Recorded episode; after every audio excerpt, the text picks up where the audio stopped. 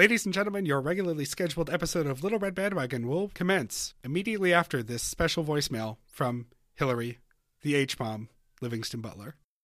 Okay, hi guys, it's Hillary. Um, it's Saturday night, and I'm in New Orleans with my two best friends, Missy and Emily. I'm pretty drunk, and we're about to go to bed, but I just wanted to give a little update. Um, I almost got into a fight with a baby boomer because she thought I was going to spill my drink on her, and I almost tipped it over on her. So that was awesome. Um, we saw a parade. I got a, I got um, one bead necklace, but I didn't show my boobs, so that was good. It was it was not that kind of parade. It wasn't that kind of parade, but it was really fun regardless. Um, anyway, um, I miss all you guys, and um, I'll see you next week, maybe. Anyway, uh, You're afraid of getting spanked. I knew I was afraid of getting spanked. it Um, was that kind of. it was that kind of parade. Um, anyway, I miss you guys. Love you. Bye.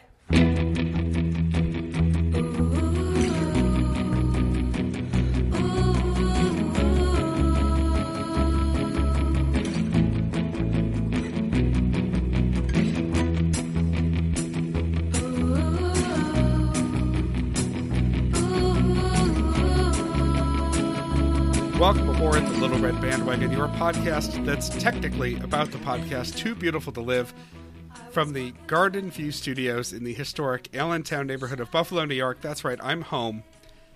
I am Robert Bobby Pape, and joining me from the Stick of Butter Studios in the beautiful suburban New Brighton, Minnesota, where all of the women are strong, all of the men are good looking, and all of the grocery stores' parking availability is above average. It's Anne with a planned Lundholm. Good morning, Anne. Good morning, Bobby. So so much parking at the Whole Foods last night. And from the new home scented studios to be named later in Hockeytown, TM, the Paris of the Midwest, home of Motown and the People Mover, it's Meredith, the MVH Van Harn. Good morning, Meredith. Wow, good morning, Bobby. Yeah, that's pretty much all our names. Yeah. You got it. And from the Deerblind Studios in the Mountain of Yarn Room at the ranch in Manchac, Texas, it's the only host today who's probably not looking out his window at snow, Michael Andrew Drew McFrizz, jail dude Frizzell. Good morning, Mike. Good morning, Bobby. I told you I wrote it down so I wouldn't mess it up. nice job. The Paris of of the mi- the Midwest is that what, Yep. the upper? Mid- Yeah. Yeah. Well, I don't know. I'll have to ask Luke if we're in the Midwest or not, technically, according to him. Um, I never. I don't. I don't think of you just because of the time zone. I don't think of you as Midwest, but I mean geographically, it's very Midwest. I don't know what mm-hmm. they did with the time zones there, but the Midwest is a big place, which I'm sure we'll get to on this week's recap. But first, we have some LRB business, then that we can review, followed by some frizzled housekeeping and how to get involved. Uh, some business to cover before we get started, though. First, uh, Anne's going to let me talk this week, so let me tell you more about the waffles in Orlando. there we go. We had this discussion already, Bobby. Uh, Orlando was great. Um, it was my first trip to Florida. I did not end up with a machete. I did not end up naked in the streets. I did not end up high on any bath salts. Uh, we spent Seems a day. like some sort of unsuccessful trip then. Well, no, unsuccessful was the trip home, but uh, we did a day at Magic Kingdom. We did a day at both Universal Studios, including the Hogwarts train that connects them. Um, and then we spent a day sort of bumming around and going to Disney Wait, Springs. wait, wait, wait, wait, wait. What? There's a Hogwarts train that connects Universal and Disneyland. Oh, No, the, honey. the Disney two the two parks at Universal are connected by a Oh. train, the same Oh. train that takes those children to their magic school. Do you leave from platform nine and three quarters? Did they do all of that? We actually arrived at platform nine and three quarters because we went from the Oh, Harry Potter side to the right, right end of the semester. Do you have to? Do you have to get on the train with the your your like people? Like, would I have to get on with the Griffle Puffers, or or can you mix together with other people? Uh, they let us miss, uh, mix. In fact, we were put in a in a train car with some strangers who were, you know, moderately annoying. Uh, my biggest disappointment was we got off at platform nine and three quarters, and I was looking for the bloody spots on the brick wall where all the dumb children tried to run through the platform Right. Ooh, and could not find any. It's dark. I expected to see a lot of busted noses from sad children, and I was dismayed not to find any. Wishful thinking on your part, Bobby. Children Yeah. hater. Children are fine in small doses. Um, Oh god. Uh, I'm, I'm not going to go into detail about the number of children on my flights, but let's just say direct flights to Orlando are designed for Disney families. So, I, I think when, when when you take an Orlando vacation, you give up the right to complain about children. oh yes, You know, yeah, yeah. as an You're- adult, when you say I'm going to buy my tickets and go to Orlando to Oh, these yeah. places, uh, Yep. you can't complain. I mean, a kid could come at you with a katana and, and gut you, and you'd have to be like, "Well, I did sign up for this. I did buy the ticket, so." On the Katana yes. flight, though? Well, you know, some it's if it's Florida, you can bring your own if you want. You know, if you don't want to buy one there, one of those overpriced katanas. TSA is weirdly lax about the katanas. Yeah. Uh, yeah, no, Orlando was great. We also, uh, you know, we just drove around a bit. We took it. I- I've realized that that part of Orlando, we're not even in, you know, downtown Orlando. Disney's a whole world unto itself down in the Celebration, Florida area. Um, it is essentially Vegas without the gambling because it's nothing but chain restaurants and cheap hotels. So it's like old Vegas without the gambling. Um, There's just, I mean, because when you're not at the park, the entire economy of that area is designed around feeding countless children. Uh, and so we went to a CiCi's pizza buffet, which is the first time I had ever been to a CiCi's, even though we get bombarded with commercials for CiCi's here. Um, and we don't have any. And I would say it was pretty good for the price for what it is. And that was pretty much the whole experience of things in Orlando uh, that weren't the parks. Like, um, they're surprisingly efficient at shuffling parents Yeah. and their sticky children in and out of everything. Can't believe. I mean, stop bragging about the fancy restaurants you go to on vacation. Jesus Christ, make us feel terrible about ourselves. uh, because of timing constraints, I never got to a Waffle House, which was unfortunate. Uh, the flight back was delayed and delayed and delayed forever to Buffalo, and then couldn't land in Buffalo because of snow squalls. So we got rerouted to Boston, and I was supposed to be in Boston the next morning anyway. So I ended up just getting off the plane and not getting back on. And so I gave Sam my car keys and wished her well and sent her on her way home. Uh, my morning flight had been canceled to Boston anyway, so it's kind of like the flight took a detour just for me. hmm Uh, but uh, other than that, everything worked out well. And if my throat's a little sore, I think one of those children gave me, I don't know, MRSA, SARS, one of those. MRSA in your throat. Yeah. So otherwise, great trip. Um, I'm glad I experienced it all. The consumerism and marketing of it was really incredible.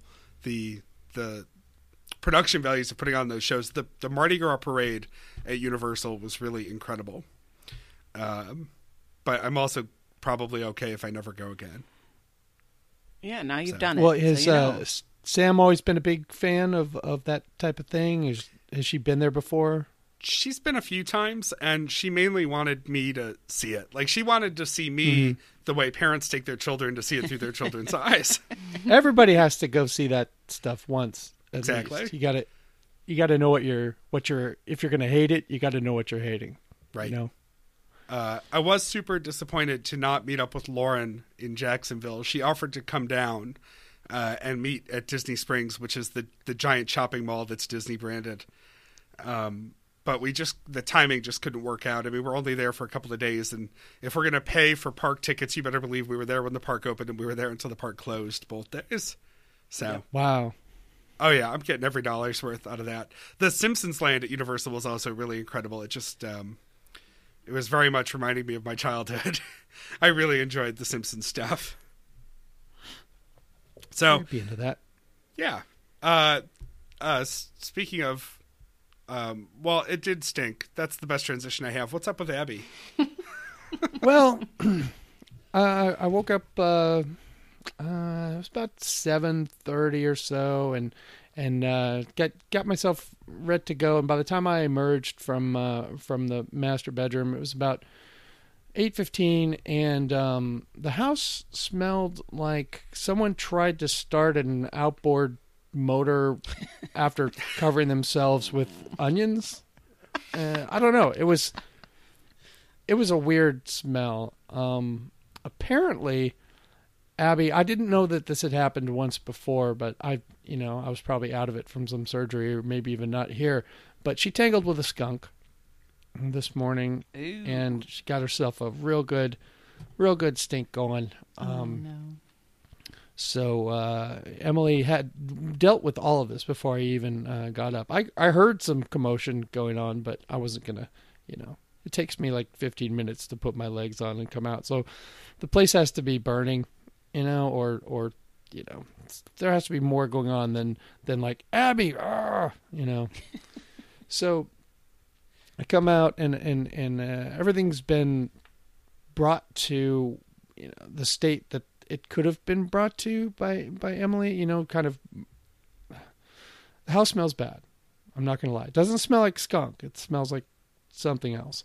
But um, what what she was able to do uh, because Abby doesn't like baths. It's not her thing. She doesn't really cooperate, and she's, you know, she's to the point where she's hard to pick up or whatever, and put her in the bath. But Emily figured out a way to trick her into going not only going into the bathroom but you know getting into the bathtub and all this but by um she she went online and said well oh I need a uh, a recipe on how to de-skunkify uh, a dog. And she found one and she just started mixing it up in a mixing bowl and Abby thought she was cooking. So just very attentive I mean just right there just into it. And then the mixing bowl you know emily just walked down the hall with the mixing bowl and abby's like where's where's all the delicious food going? Let's let's follow that. And so she got trapped in the bathroom and then eventually trapped in the tub and just it's it's i didn't witness this but i've seen it before when when abby gets her spirit taken away and it's only a few times in her life and it's the most discouraging thing you'll ever see because she owns the world. At 17 inches tall she just has to have the attitude that everything is hers and, and she looks out for her rights and everything. To see her subjected to something like a bath, um, it's just so sad. And the, but this was just Emily describing it to me. I've seen this happen to her in other venue, but um, and it, it it hurts everyone when Abby does a, a thing like this because the house smells bad. She gets humiliated. Emily has to do all this extra work uh, and it's just it's not a good scene here this morning, man. It's just it's not it's not a good vibe in the house. Plus, uh, I have to close the door to the mountain room, which means I'm in one of the rooms that doesn't have an open window right now, and uh, it's not great. and if you can smell it after you've been in it, you know, for hours, Mm-hmm. that means it's got a really smell. You know what I mean? Like if if if one of you walked in here right now, you'd probably walk right back out. Sounds awesome. Yeah. Yeah. Morning. How much is the subscription for LRB Extra to get that scent piped through your podcast? Ooh, I could bottle it right now in this room. well, uh, thank you for your service, persevering through that to be on the show this Yeah. morning. Uh, it's Emily's the real hero here. I would have just taken her back to the dog store and just said, yeah, yeah, we're- Now, that's if it, you we've were to just abandon that house and go buy a new one because of the smell, you might be in the same position that Meredith is now in. Very nice. Hmm. Bobby. well this done. house smells great still. Um, new house smell, yeah. new old house smell. Yeah, this house. So it it was it was built in 1927, um, but it was also gutted and rehabbed and flipped. So everything in it, almost everything in it, is new. They left some of the trim, and the walls on the upstairs are plaster still, but downstairs is all drywall and new trim. So there's kind of that upstairs downstairs vibe going on too. Um, it's an old brick Tudor. The outside is beautiful. It's got some lovely green tile accent over the the main second floor window. Um, it's got a huge balcony on the second floor in the back, which is more of a security risk than anything else. I'm kind of not thrilled about that, but there's not much I can do about it. Um, I did get an alarm system, so there's um, sensors on every door and every window. Uh, so you know. Now, do you talk to the potential intruders like they do on the commercial? Like, you better get out of here. I'd get to stepping if I were you. Well, I'm just a single lady all by myself, and then there's a, a guy wearing a, a balaclava at my window with a crowbar. and I just go, oh. no, that's never happened. This is a perfectly safe neighborhood. It's a beautiful neighborhood. It's called North Rosedale Park. Um, it's on the west side of Detroit, and it's all houses that were built between 1920 and 1940. And it's like, I don't know, it's always been a pretty stable neighborhood. It hasn't had the downturn that a lot of them had, a lot of homeowners. It's very quiet. Um, and so far, my neighbors are great. Um, I've got two stray ish cats that live next door. Um, they live like in the neighbor's driveway, and I, I think he might feed them. He's kind of a he's kind of a cantankerous old man. Like he's probably I don't know. I shouldn't say old. He's probably 65, perfectly fine, mobile, whatever. Um, he goes out there every morning and just throws something into his garage, which I think might be cat food. I, don't- I don't really know because they have started begging me for food because they can see at first glance that I'm a total sucker. Um, and of course, I've been feeding them here and there. So Aha, an there's- easy mark. yeah, I know. You There's turn a into that cartoon all day sucker. yep. That's me. There's a long haired black cat and a long haired calico. And the calico is really vocal and she'll come up to me just screaming for food, but she won't let me touch her yet. So there's got to be some give and take here, is what I keep trying to tell her. Like, You, you know what I've noticed with our calico cat? Maybe it's a thing with them. Is she's very affectionate and she, and and she always wants to be around and and get belly rubs and all this. But when it's time to eat, she will not let me touch her. Hmm. Like like she'll come like, come on, it's time to make the food. And I'm like, hey, let me give you a quick pet while I put my legs on. And she's like, fuck you, just keep your hands on that job over there, putting your legs on, so we can get this food this food, food train time. rolling. mm-hmm. Yeah. yeah. she seems pretty obsessed. The black cat doesn't beg, but the calico is definitely vo- very vocal. She'll be out there on the side yelling and yelling and yelling. The, f- the first day I moved in, so, you know, we had the polar vortex a couple weeks ago, and the, the day I moved in, it was negative 30 degrees outside, and I didn't know where these cats came from, and there were two cats in, outside in this weather, and I felt terrible for them. So you know that was the beginning of my my suckerdom is i had cardboard boxes and i had lots of paper and, and paper towel so i made them a nest and i put it out on the porch and put some food in there. And they totally took advantage of it. But it, i mean that was like that was dangerous temperatures. I think that was kind of irresponsible. So if i can if i can get a hold of these cats and get them fixed i'm going to do that. And i also want to talk to them about like making a shelter for them because i feel bad that they're outside in this weather. You want to talk to the cats about making a shelter for them? I want to talk to the neighbor. but the cats should have some input too. Like I, they can help design it and give some input. On, Oh like, God! Don't get the want. process started. Don't After the talk- just make them something. After the talk you're going to have with them while you're getting them fixed, I'm pretty sure you'll be open to discussing pretty much anything. Mm-hmm. So, Yeah. So anyway, long story short, great house, love it so far. Things are basically moved in, um, and uh, I'm starting to figure out kind of how stuff works. My my favorite part of this house is the kitchen.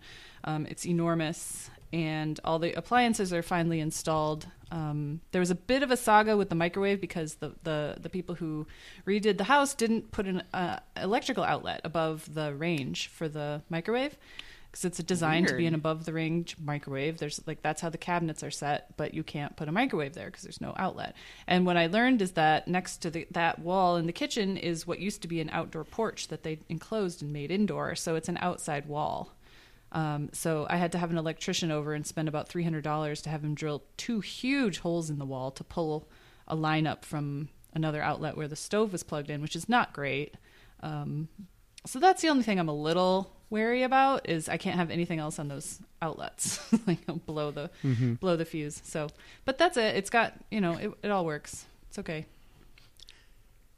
do you want to tell us uh, if you're closer to the AutoZone or the CVS so that we can start to triangulate your specific location in your new neighborhood? I will say there's a Church's Chicken, but I'm in Detroit, so that's not going to narrow anything down. Neither, neither That- with Little Caesars. In that's why I didn't ask about the Little Caesars. anything down, Yeah. right.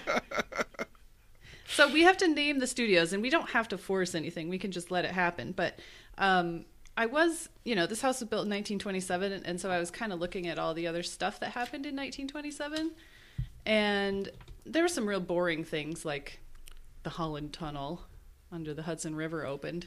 Who cares about that?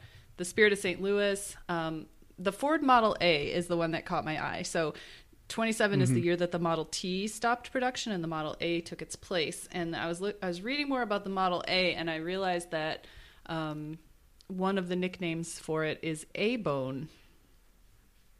Okay. Just throwing that out there. Okay. I don't understand why you right. would throw such red meat to Mike and Bobby.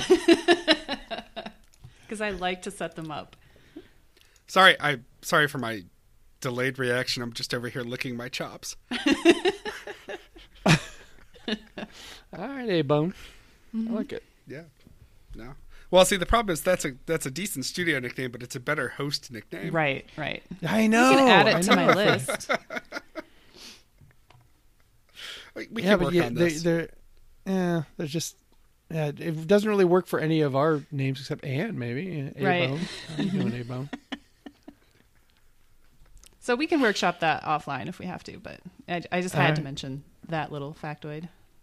Our houses are built around the same time. That's Hmm. exciting. Because this was 1929, but the connecting lane was built in 27.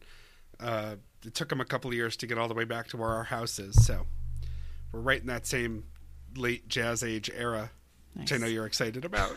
yep, I very much love that. uh, not to push us to move on, but to avoid a three hour show. And I think we have some general throw your phone moments. We do. We got a couple of really good general throw your phones this week. Let's start with one from Sadie, a little bit delayed response to the road trip clip show. Sadie says, A big hug my phone to type A hyper organized list making Jen Andrews after clip show 380. Her RV trip rules really spoke to me, especially since I'm currently on maternity leave and resorted to a daily checklist to make myself feel like a useful human. Adding that X next to tummy time or shower for baby and mom, respectively, is so satisfying. Thanks, Jen, for being my people. Thanks, Sadie. And baby Eleanor is real cute. Real cute. From one super organized person to another, I salute you. Uh, we got to throw your phone from Ross. Speaking of super cute babies, he, uh, I mean, that has nothing to do with the throw your phone, but Ross has one. He says, Sorry if this Oh, I is thought you were Ross saying Ross is a super cute baby.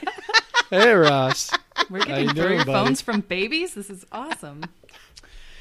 Uh, Ross says, Sorry if this has been covered or is an unpopular opinion. It is not. Every time Luke uses that tinny, awful sound machine, I start cringing and sighing with exasperation, especially during the overly long birthday segment. I'm beginning to worry that the other people on the train are questioning my sanity. I did mention how much I hate that sound machine during the Blurs days because I think Luke spends more time like looking for the sound effects than listening to Andrew do the Blurs days, so he's really distracted. I don't like it, and that burp sound effect is so nasty. It's like they're already, they're taking a terrible segment and just just looking for ways to make it even worse. hey, Ross, not to not to edit you, but overly long is not necessary uh, in in this in this throw your phone during the birthday segment. Just say that. It's, Yeah, it's it goes fine. without saying. It's redundant. Yeah. yeah. Sorry, just my old broadcast, you know, degree coming back on me. It says no reason for those two words overly long. Sorry. I mean, there could be a properly long birthday segment. yeah, Not on one that- TBTL, but there could be. one where where Andrew says happy birthday to Luke because his is the only birthday that's that's public. So really, that's the only birthday wish acceptable. Yeah. Uh, thank you, Ross. Do we have any other of those stupid throw your phones, as as Andrew would say? Didn't he say that? that He called that it these like were throw your phone bowl or something. Bullshit. bullshit. Yeah, bullshit. Yeah, that's he, right. That's he right. didn't Not like stupid, being on the just Stens page because of all the throw your phone bullshit. And I was like, Right. well, fuck you too. We're here. He's really Yes, amalgamated bro. a bunch of stuff together that you know. He's really made himself a negative sandwich out of Mm-hmm. out of a lot of ingredients. But not cheese or mayo. Yeah, Aioli, exactly. None maybe. of the good stuff. not mayo. As long as it's not called mayo, it's fine. Right. Uh, let's do one more BS. Throw your phone from Bet. She says, "Hugged my phone when Mike talked about Bobby's transition from R to B. My husband Robert always went by Bobby, and now he's Bob. So B to B transition." Hmm. How did you feel about that, Bobby? That we talked about you when I mean you were there, but you weren't allowed to comment. Right. I He was was just sitting there like a restriction. dope. I was champing at the bit to speak Uh-huh. up, but uh, I didn't want to get uh, the wrath of Anne brought Mm-hmm. down on me. Um, A bone. Yes. Oh, this couldn't have worked out better. Um, it's interesting because I didn't think of it as that big of a deal. Um, Mike, you thought of me as a Robert because I was Robert on Facebook for all of those years. And the reason I was Robert on Facebook is because way back when I got Facebook in fall of 2004, it was still tied to your edu email address. And so back then, it was just sort of Oh, those are the bad old days of the the rate rate the co-eds back back when Facebook was just you know oh Well, that's Bobby have- hey he's a seven point four or something you know? Thank You you. had to I'll have take an seven point EDU any day. to sign up. Like it was nice then because your parents couldn't join. Right.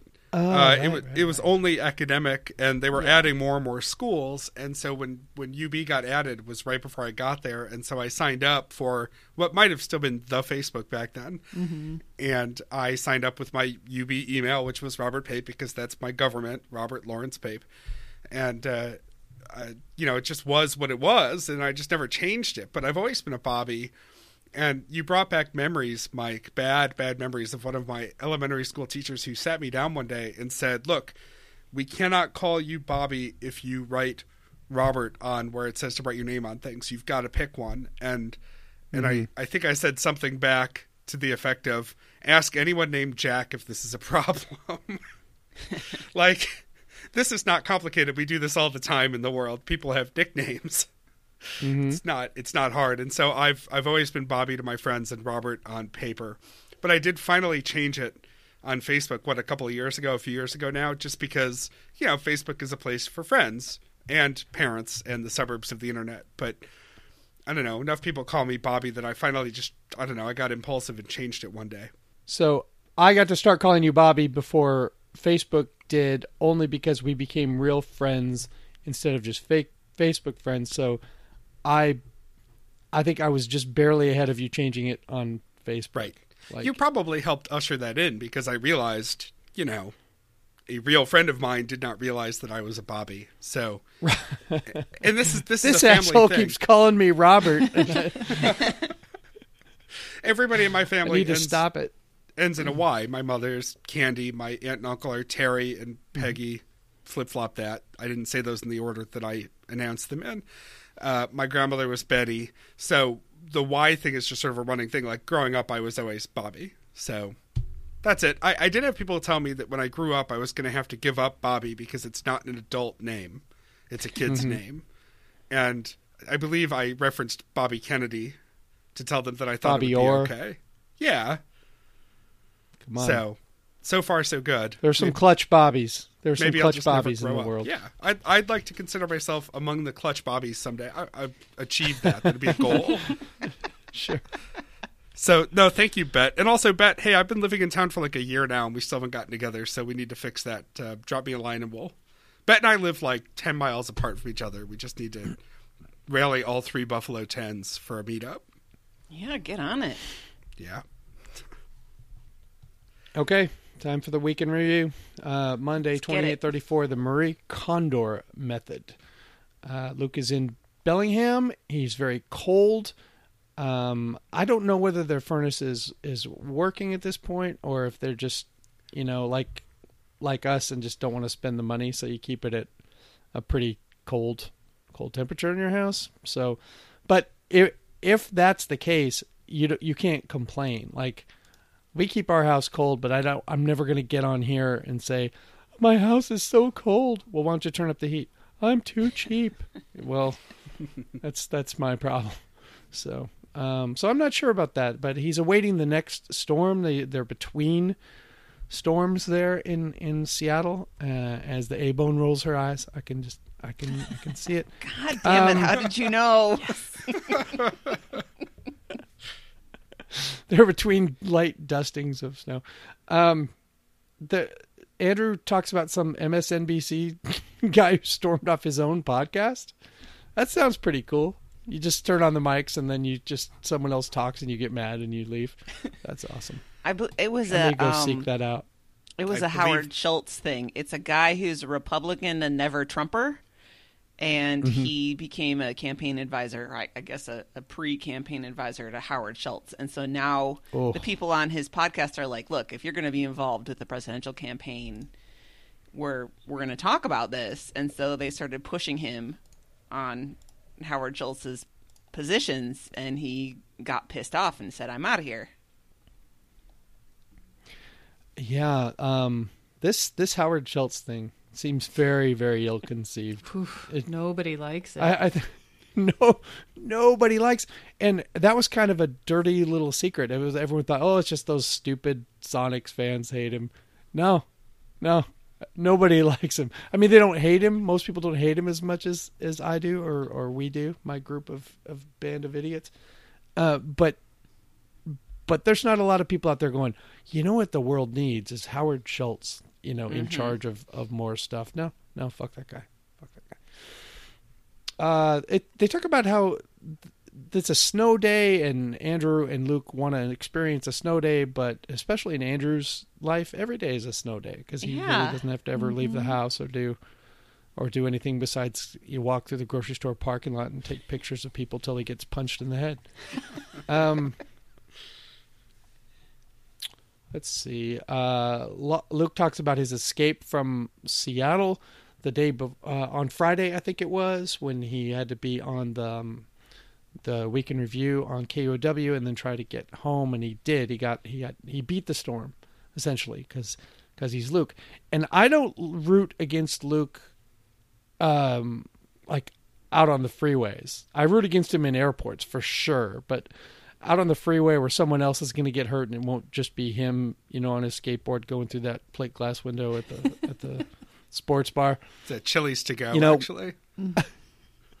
when he's trying to go 80 miles an hour in the snow, uh, and his car is telling him, eh, eh, um, "I'm I'm with the car. Slow down. Don't get in an accident." Um, Yep. I don't, you know. uh, This is We this don't is wanna a, a, a note from Friday, but we can go ahead and cover it now. That's not a governor Mm-hmm. in that car. That's just that car saying, "I'm fucking cold. This is as hard as I Yes. can work." yeah. Yeah, that was a weird story. Um, he, Luke jogged apparently in the bad weather, and then he went to a casino He jogged uh, home for some reason. from the car rental place. Oh, right, he jogged home from the car. rental Was he carrying his bag? Did he have a backpack? How did this work? Yeah, it's interesting. He has his roller bag or rolly bag behind him. yeah. Well, if Yeah, it's his that's, Tumi uh, bag, it can probably handle it. Mm-hmm. I mean, I say this as a fellow Tumi bag user. I, I wouldn't jog with it, but that's just because I wouldn't jog. Stop Maybe he got something Eat at overpriced. CiCi's. You have Tumi bags. Pizza buffet. Hmm. CiCi's had a macaroni and cheese pizza that was pretty on point. I mean, I'll I'll say the I- same thing I say about a lot of a lot of pizza. It was good for the price. Bobby, sounds so you're, you're both the oldest. You're both the oldest person on the planet and the youngest. If you're eating macaroni and cheese pizza, that's for that's for Yeah. You, you don't go to a place like that and half-ass it. They had it. I had Oh. to try it. Had to. Did you have some applesauce too? Did you? I mean, what, what else? What else did you have? some a juice box. Yeah, right. Did you have a little bit of pudding? No, no, no. They had unlimited soda fountain refills, so you know. Werther's in the glove box of the car. Oh, they would have melted. wash your Uh, hands. in no, no, no. Orlando. Werther's hold their shape quite nicely, actually. You would know. Yeah, they, actually they do. Uh, there's a long analysis of sober gambling. I guess you know Luke predictably didn't get much out of his um, sober visit to the casino. Uh, we did get a throw your phone here. We actually got a couple um, from uh, Justina, but the first one is about about this uh, this gambling thing, and uh, she says, "I hope that no one listening to TBTL thinks for one second that Luke knows anything about how brains work. It turns out." Hold, actually, uh, she doesn't say buy a hat, but I'm putting this in. Buy a hat. Hold the fuck onto it now. that people often have both substance abuse and gambling addictions. Go figure. Citations provided upon request. Um, I'm a little bit confused by that. Does she mean that that what Luke was saying that a lot of times the heavy gamblers aren't the drinkers is not true, or is she saying it is true? Yeah. Did I you think guys- that is what she's saying because there are plenty of people who have both drinking problems and gambling problems. Luke was trying to draw a line between the two. Uh, well, I kind of got what Luke was saying because I've spent a lot more time gambling than a lot of people. Uh, Not as maybe not as much as Luke, and and not the, the kind of ways that he does. But I know that when I have gotten involved in games like uh, poker, where you have to pay attention and you have to make smart moves. I mean, it, like I could sit and play blackjack and get wasted all day because I have a set of rules I play with, and it's just hard and fast, and you don't, you know, I'm not going to screw up. But but there's so many more variables in a game like poker that a lot of times those people are fucking stone sober for as long as it takes, even if they are, you know, hardcore addicts. They while they play, they're sober because they're just separated from your money so quickly. If you're a dumb, b drunk, uh, or C both, which would be like my nephew. Um,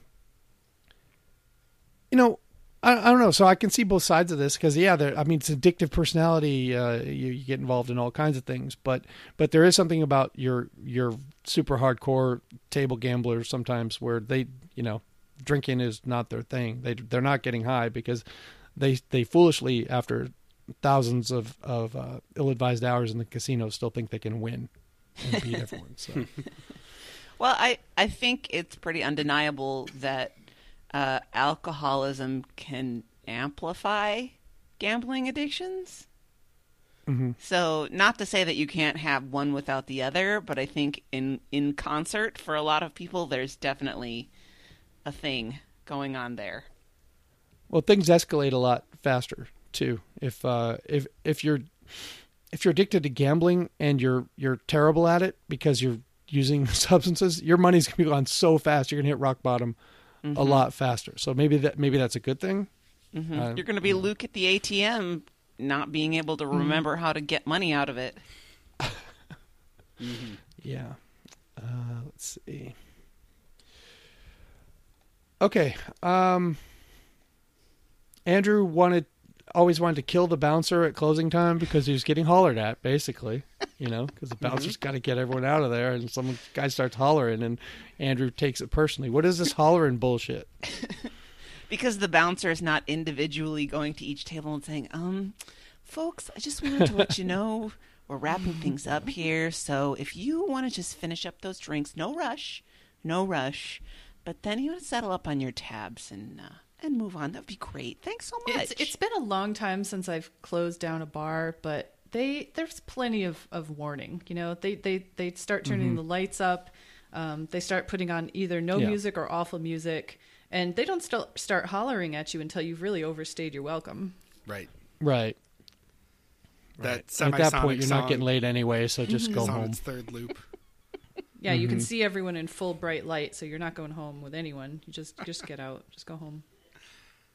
They roll out one of those super magnifying mirrors that scared the shit out of Mike. Oh my god, I'm out.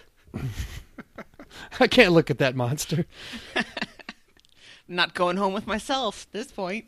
No, where's that guy going? Because I ain't going there. Um, the fucking garbage day talk. Oh my god. I mean, when the when this stuff happens in Seattle, yeah, you, no one's gonna pick up your garbage. I'm sorry. Like you can't you can't get your Volkswagen Golf around the corner.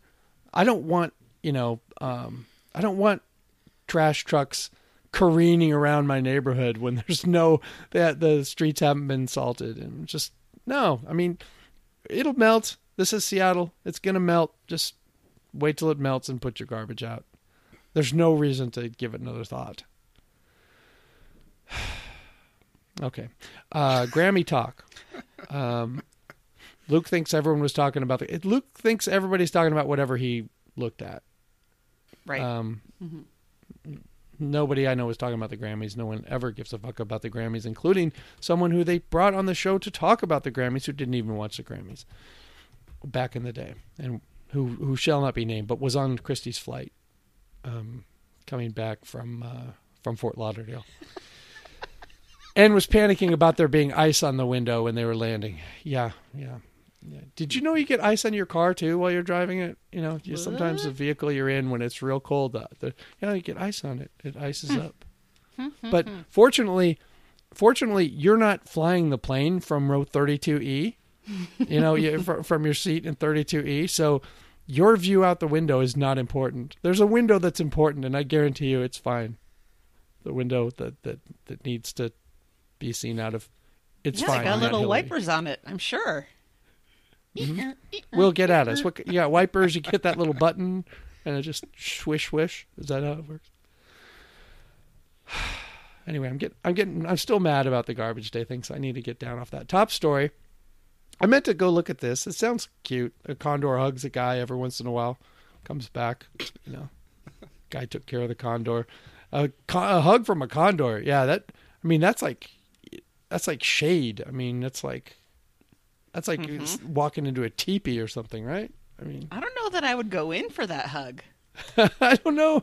I don't know either. I once gave a I once gave a treat to uh, a mastiff, and my whole hand disappeared into this mastiff's mouth,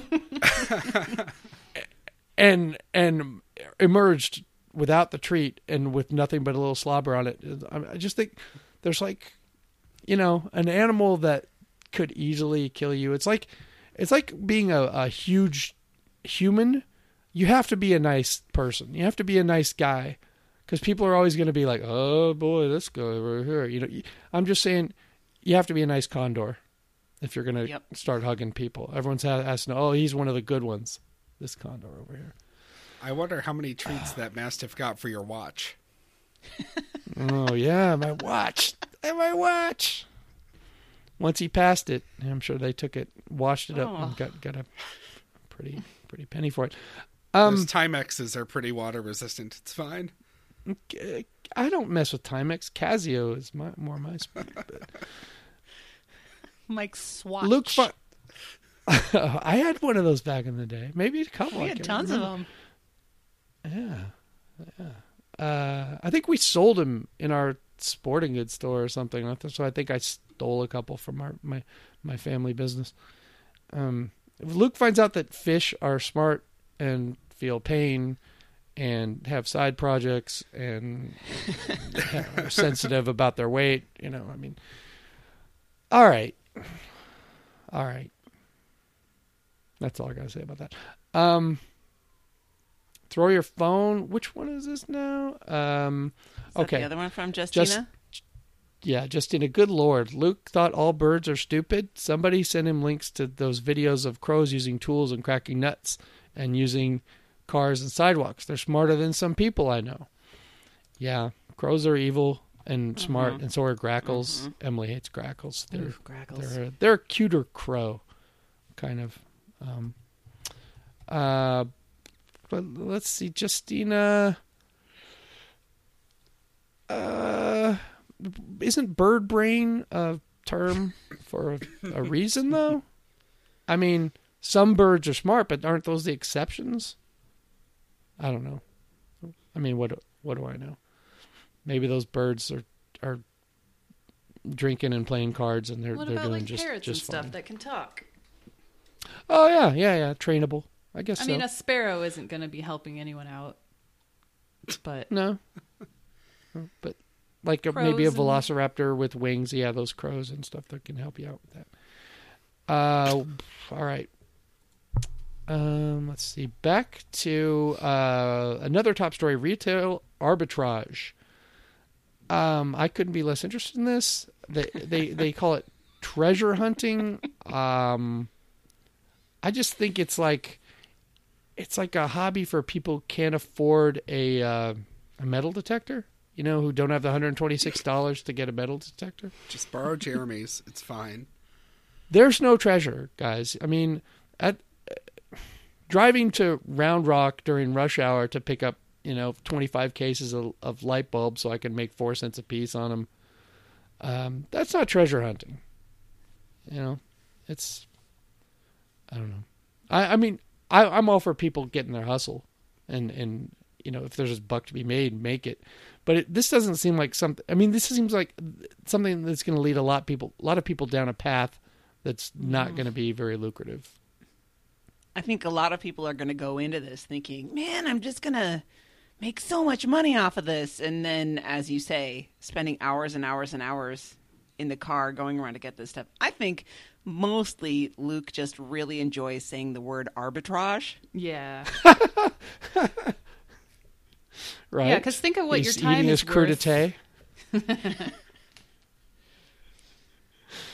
yeah, yeah, I had that thought, Meredith. Uh, you have to know how much how much your time is worth Yeah. and how much you're actually making. Yeah. You know. Um, if only you could just retail arbitrage from home, it would be perfect. just send a Lyft to get the uh, light bulbs. And, A dolly. Uh, someone will Mike, figure it A dolly. You would send a dolly. You've got to oh get yeah, on sure, brand. so- Sorry. Um, Anne, throw your phone. Uh, I assume this is this is uh, not you, Anne, but our Anne Minor, probably. Mm-hmm. As a retail store owner, the retail arbitrage stuff is making me sputter. I have so many incoherent, vaguely outraged thoughts. I, I, I, I agree with you, Anne. I agree with you. I had a lot of the same thoughts. Um, and and you're right. Luke just wants to say the words. So, um, and Anne continues. Uh, I noted this um, at one thirteen oh one of Monday's show, and says this is this is yet another one. I didn't actually throw my phone until Bohemoth, though. Um, I guess I guess I guess Luke's just gonna let it go. Yep. I guess And it's not like it was one where you were like, did he say? Did he just kind of slur Yeah, it yeah. a little bit? It, he said bohemoth. Bohemoth. right, right. Like you're saying Bo usage. Jackson, but changed Jackson's name to Hemoth. B O W Hemoth. I remember when Bohemoth won the MVP. It was worth it. Oh yeah, uh, it was the highlights alone. Awesome. Uh, let's see. Luke wants to own. This is his latest uh, thing to superpossess the San Juan Islands and be uh, some sort of a farmer. He doesn't know what he wants to farm yet. He would Sure. starve But, uh, to death so quick. well, do you know? Do you know what a San Juan Island trip, um, any of the San Juan Islands trip would add to hit all of the things that he needs to do? I mean, he's gonna have to get an airstrip on, on that Get his own and ferry learn how to fly. Yeah, right. Yeah, yeah. This. I, it seems like it's very early in the planning stages, but uh, I'm sure we'll hear we'll hear more. I think it'd be cool, but his travel his travel is going to get so much worse. He's like intentionally removing himself from ways to get to all of the jobs that he needs to get to. Uh, Andrew gets some new glasses and finds that when he cleans them now, they get clean. And I've had that experience before, which is which is amazing, you know, because I've you've cleaning some pair of glasses for like three years and they never get clean, and then you get your new glasses and you're like, oh man, my glasses are ruined, and then you clean them and you go, oh wait, they're not ruined, uh, they're awesome. I forget Uh, what airport I was in recently, but they had m- machines that you could put your glasses in, and for a couple of bucks, Oh it was like a car wash for your glasses. They ran, yeah, they blasted them with sanitized water and then blow dried them. And I did it just to try it, and it was surprisingly. I think it was LaGuardia, surprisingly uh, effective. Um, it, it was. I was amazed. It was worth every penny of my three dollars or whatever. I have video of it on my phone of watching it, like rotate my glasses around while it gets hit with the water. It's the cleanest cool. they've been Like in years. those little key kiosks at at the Home Depot. yeah, That's awesome. yeah. The future I would totally do that. Yeah. Um, Luke talks about an email that uh, got him into, tricked him back into shopping at the Nordstrom Rack. Let me just say this about Nordstrom Rack: they are the most relentless email um, marketers in the world. I made a huge mistake like nine years ago and gave my email address, my real Gmail address that I use for my life, to someone at a Nordstrom rack, and I have not been able to unsubscribe in nine years of trying. Um, I, at a certain point, maybe about two years ago, I, I was just, you know, I, I gave him, I gave him the standing ovation. I'm like, bravo, you, you guys are really committed to this um, email marketing and never giving anyone a break. So good for them. He spent a hundred dollars because he's a sucker. Andrew gets a tweet from his old friend, says he's listening to the show, which leads Luke to talk about the Avis car guy, who's listening and calls him the not famous Joe Rogan, um, which is funny because it's true. And uh, and what does that make us? That made gave me some some solid sad self reflection when uh, we're doing a recap of the not famous Joe Rogan and a and a co-host who clearly hates us. Um, speaking of hating, um, someone who got recently banned uh, or, or sorry blocked on Twitter by by uh, by Andrew Randy um, sent them a very good email about um, cold horses. You know, because Luke is concerned about the horses in his neighborhood during the during the cold weather and the storms. And um, and Randy, you know, came up with a good explanation. They they heat themselves like a furnace from the inside out. So um, you know that explains the the skinny legs. They want to keep all their heat in a centralized place. But that made sense, Randy. Um, Luke is concerned about the metal horses that are mingling or not mingling with the real horses in his neighborhood. He thinks like the real horses might think that the those horses are assholes because they The don't real interact. horses can't tell the difference between horses and metal Yeah. sculptures.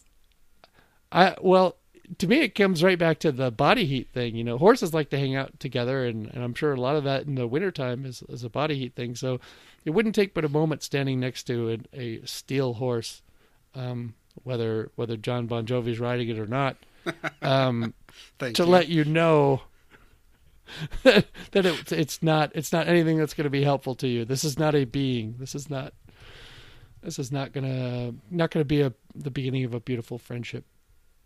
Um, and then we end Monday with uh, a visual that I I don't know that I was ready for, and that was on uh, I think it was on their anniversary. Walter and Susie, I, maybe at a karaoke bar. If even if it was at home, it's still not something I want to lock eyes on. Is that Walter and Susie singing "Bridge Over Troubled Water" while staring into each other's eyes? Um, maybe we should try that sometime, A-Bone. Um, you know, next right. time we get together at our Sure. at our- yeah. I mean, I really duet. I wanted mean- to. I wanted to sing "Islands in the Stream," but we can do "Bridge Over Oh. Troubled Water." We'll have to see what's in my what's in my range, um, Okay. which is usually like nothing. I could see you doing the dolly on islands. Yeah, I could. I'll do the dolly part Sure. or A Bone. Does the No, no. Mike, I think you could do it. I, I think that I think A Bone's got a Kenny Rogers just waiting to come out. Mm-hmm. I'm gonna start practicing. Are we done with Monday? Thank you for making Monday. Wait a minute, wait a minute, wait a minute, wait a minute. Episode was. wait a minute. Wait a minute. Wait a minute. Wait a minute. Wait a minute. Did you Yes. give me the dolly part because I did the dolly part in the the um, Steel Petunias or whatever? What was that movie that we did? Yes, that was it. Steel petunias, Yep. and that was not the dolly part. What was my part? Oh, I had Shirley MacLaine. Yes. Yeah, I had Shirley MacLaine. Okay.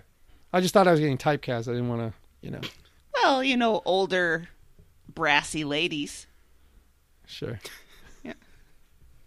I did, by the way. Right, that's I, I enjoyed all the horse emojis that you put in your notes. Oh, thanks. I was getting really bored. bored. Uh, let's go to Tuesday, number 2835. Look who's twinsing now. I think anecdotally, I'm starting to realize that Tuesdays are the days that we get the most throw your phones. Um, So now I don't want Mondays because it could be no point. I don't really want Friday because then I have to do music for your weekend and you have to get it in before we record. Now I don't want Tuesdays Yeah. because it's going to be the most infuriating day. You're just gonna dibs dibs Wednesday every week. I guess. Thursday. Uh, That's well, Yes. yeah. Wednesday Uh, so- often I is can't shorter. do Thursday. Wednesday is often the Luke is shuffling off to be somewhere day. That's true. And so more often Either than not, that's, Chicago or we get the one hour shows on Wednesdays. patterns are emerging. All right. Genevieve made a snowman and a snow angel. In fact, Andrew thought that they had an intruder on the roof who came and made a snow angel, apparently, because he didn't realize it was Genevieve. Uh, then from his front window, he saw some youths hiding out in the definitive audio parking lot and throwing big old snowballs at the passing cars. And he was grumpy old manish about this and he wanted to call the cops, but he did not. Let's go straight to a throw your phone from Noah. OMG, they're still going. If these guys were throwing water balloons at cars in July, would that be funny or dangerous? I'm not entirely certain of Noah's uh, of the way Noah's leaning on snowballs for this. I think uh, if I think we're missing that his tone on this is the sarcasm or not because I can't decide if he's pro throwing snowballs or anti throwing snowballs. And it's kind of a tricky one because you're like, okay, it's snowballs, not rocks, right? It's not going to hurt anything. But on the other hand, if I'm driving that car and I something hits me, I'm going to freak the fuck out. So, Yeah, that's really Yep. scary. That's it can Yep. be really scary, and people like people have died from having like bricks and stuff thrown at their cars, Mm-hmm. um, or through their windshields or whatever. So that would probably be my first thought: is I just got hit by a brick. Um, so I, I I'm going to be Yeah, the sound can be the really jarring when you get hit by something. Yeah, if you were a, a the visual. nervous a nervous snow driver in Seattle and your your 50 year uh, winter there and you got hit by a snowball and you that would be really freaky. I don't know if it's called the There was a- territory. No. No, this was no, this was huge missed opportunity here. Ye Andrew's Andrew is elevated from the situation. He can see the guys that are throwing the snowballs. Yes. How about mm-hmm. how about yeah, get Genevieve or you know, call up some friends, Someone who start can making holler. some snowballs. You can take care of this all by yourself. Yep. Yep, yep. No yep. need to involve the authorities. Just rain fire down on these idiots. Uh, in uh, news of Luke's continuing continuing emotional evolution, I guess he has had an insight in the last couple of weeks that when he's letting Rudy off leash in a place where she should or shouldn't be off leash, who knows, uh, and people have a negative reaction to that. It, uh, it's not necessarily because they're mean, bad people. He reminds himself that aggression comes from fear. So maybe people who are freaking out are just scared. Uh, he references that he met two women on a trail yesterday. I, he specifies it was the off leash trail, and one was very annoyed and anxious about Rudy being there and uncontrolled, and he didn't get mad about it. So he, he feels feels pretty pretty proud of it. And then he's decided that since Bellingham is snowed in, that it's fine just to have her off leash everywhere. And he says, "quote It didn't go well." Unquote.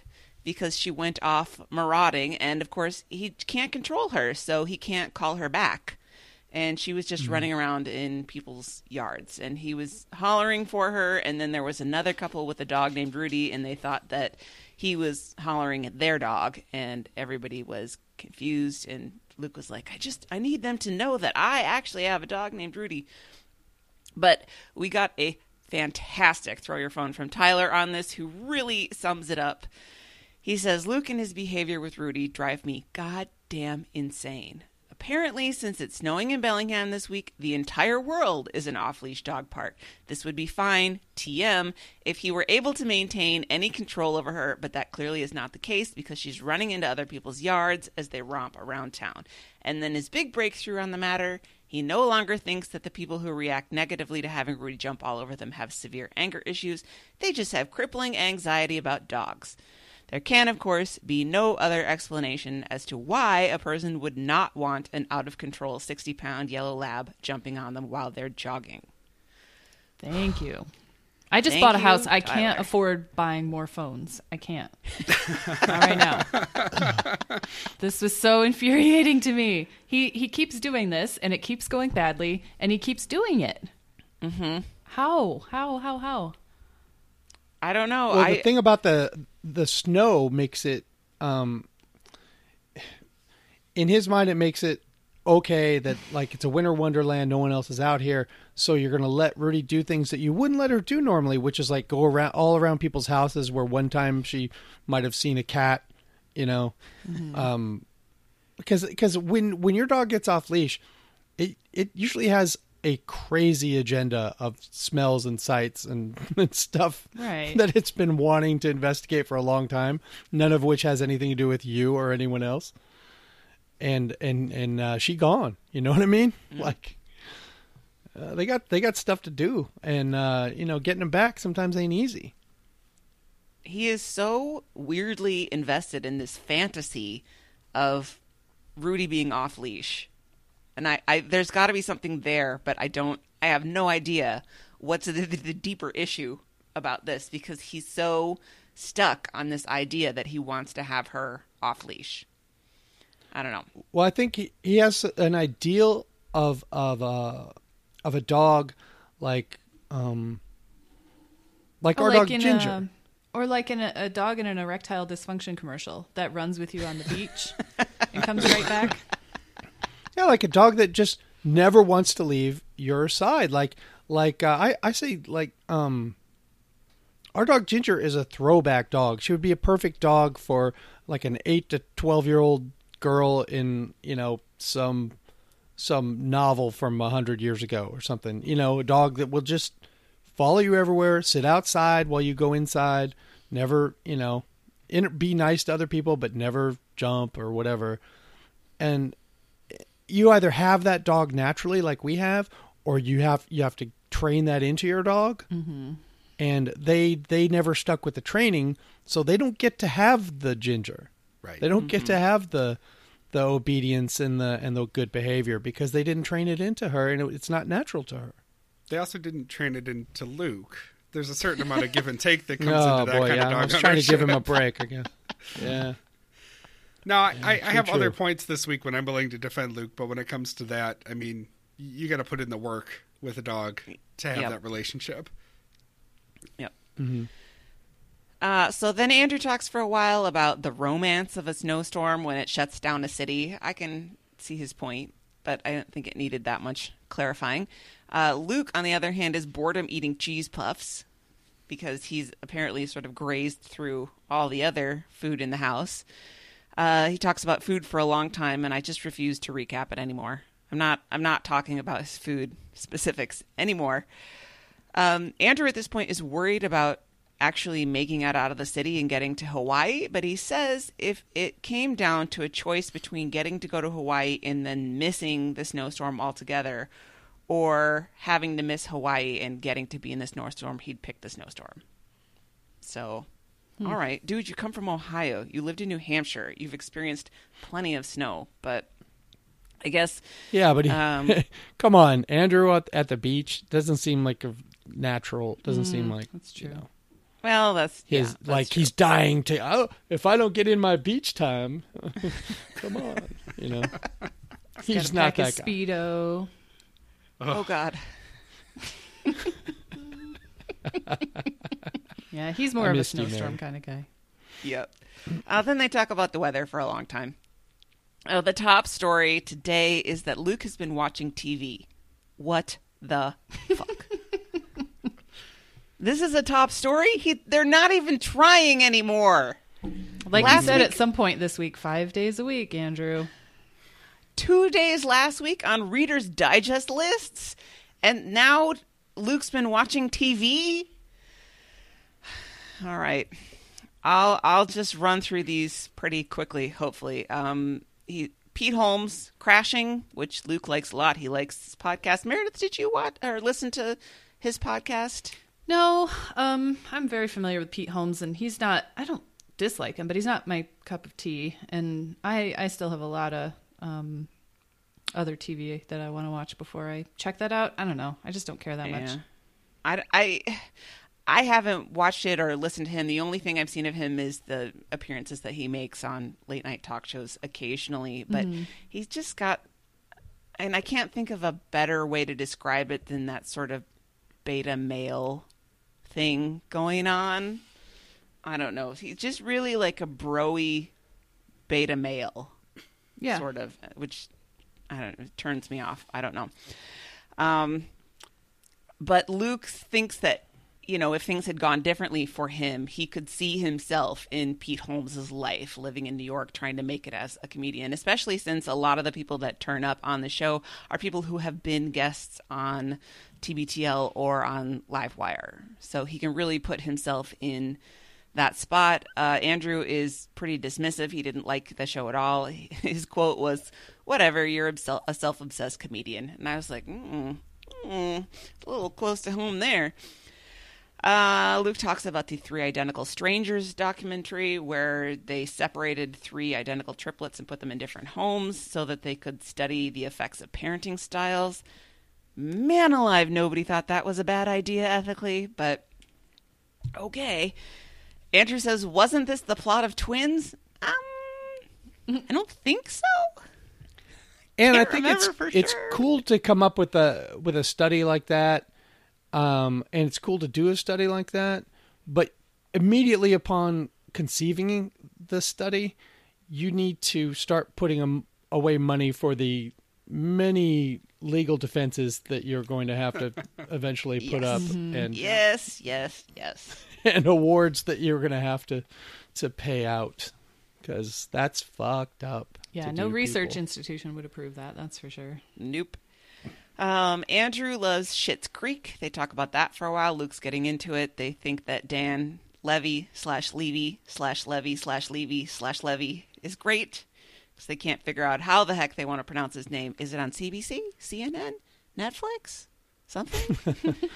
uh, we got to throw your phone from Sarah. She said, I was so happy that they're finally going to talk about Schitt's Creek. And then the number of factual inaccuracies Luke, with an assist from Andrew, made within the super fast discussion may just have been a record.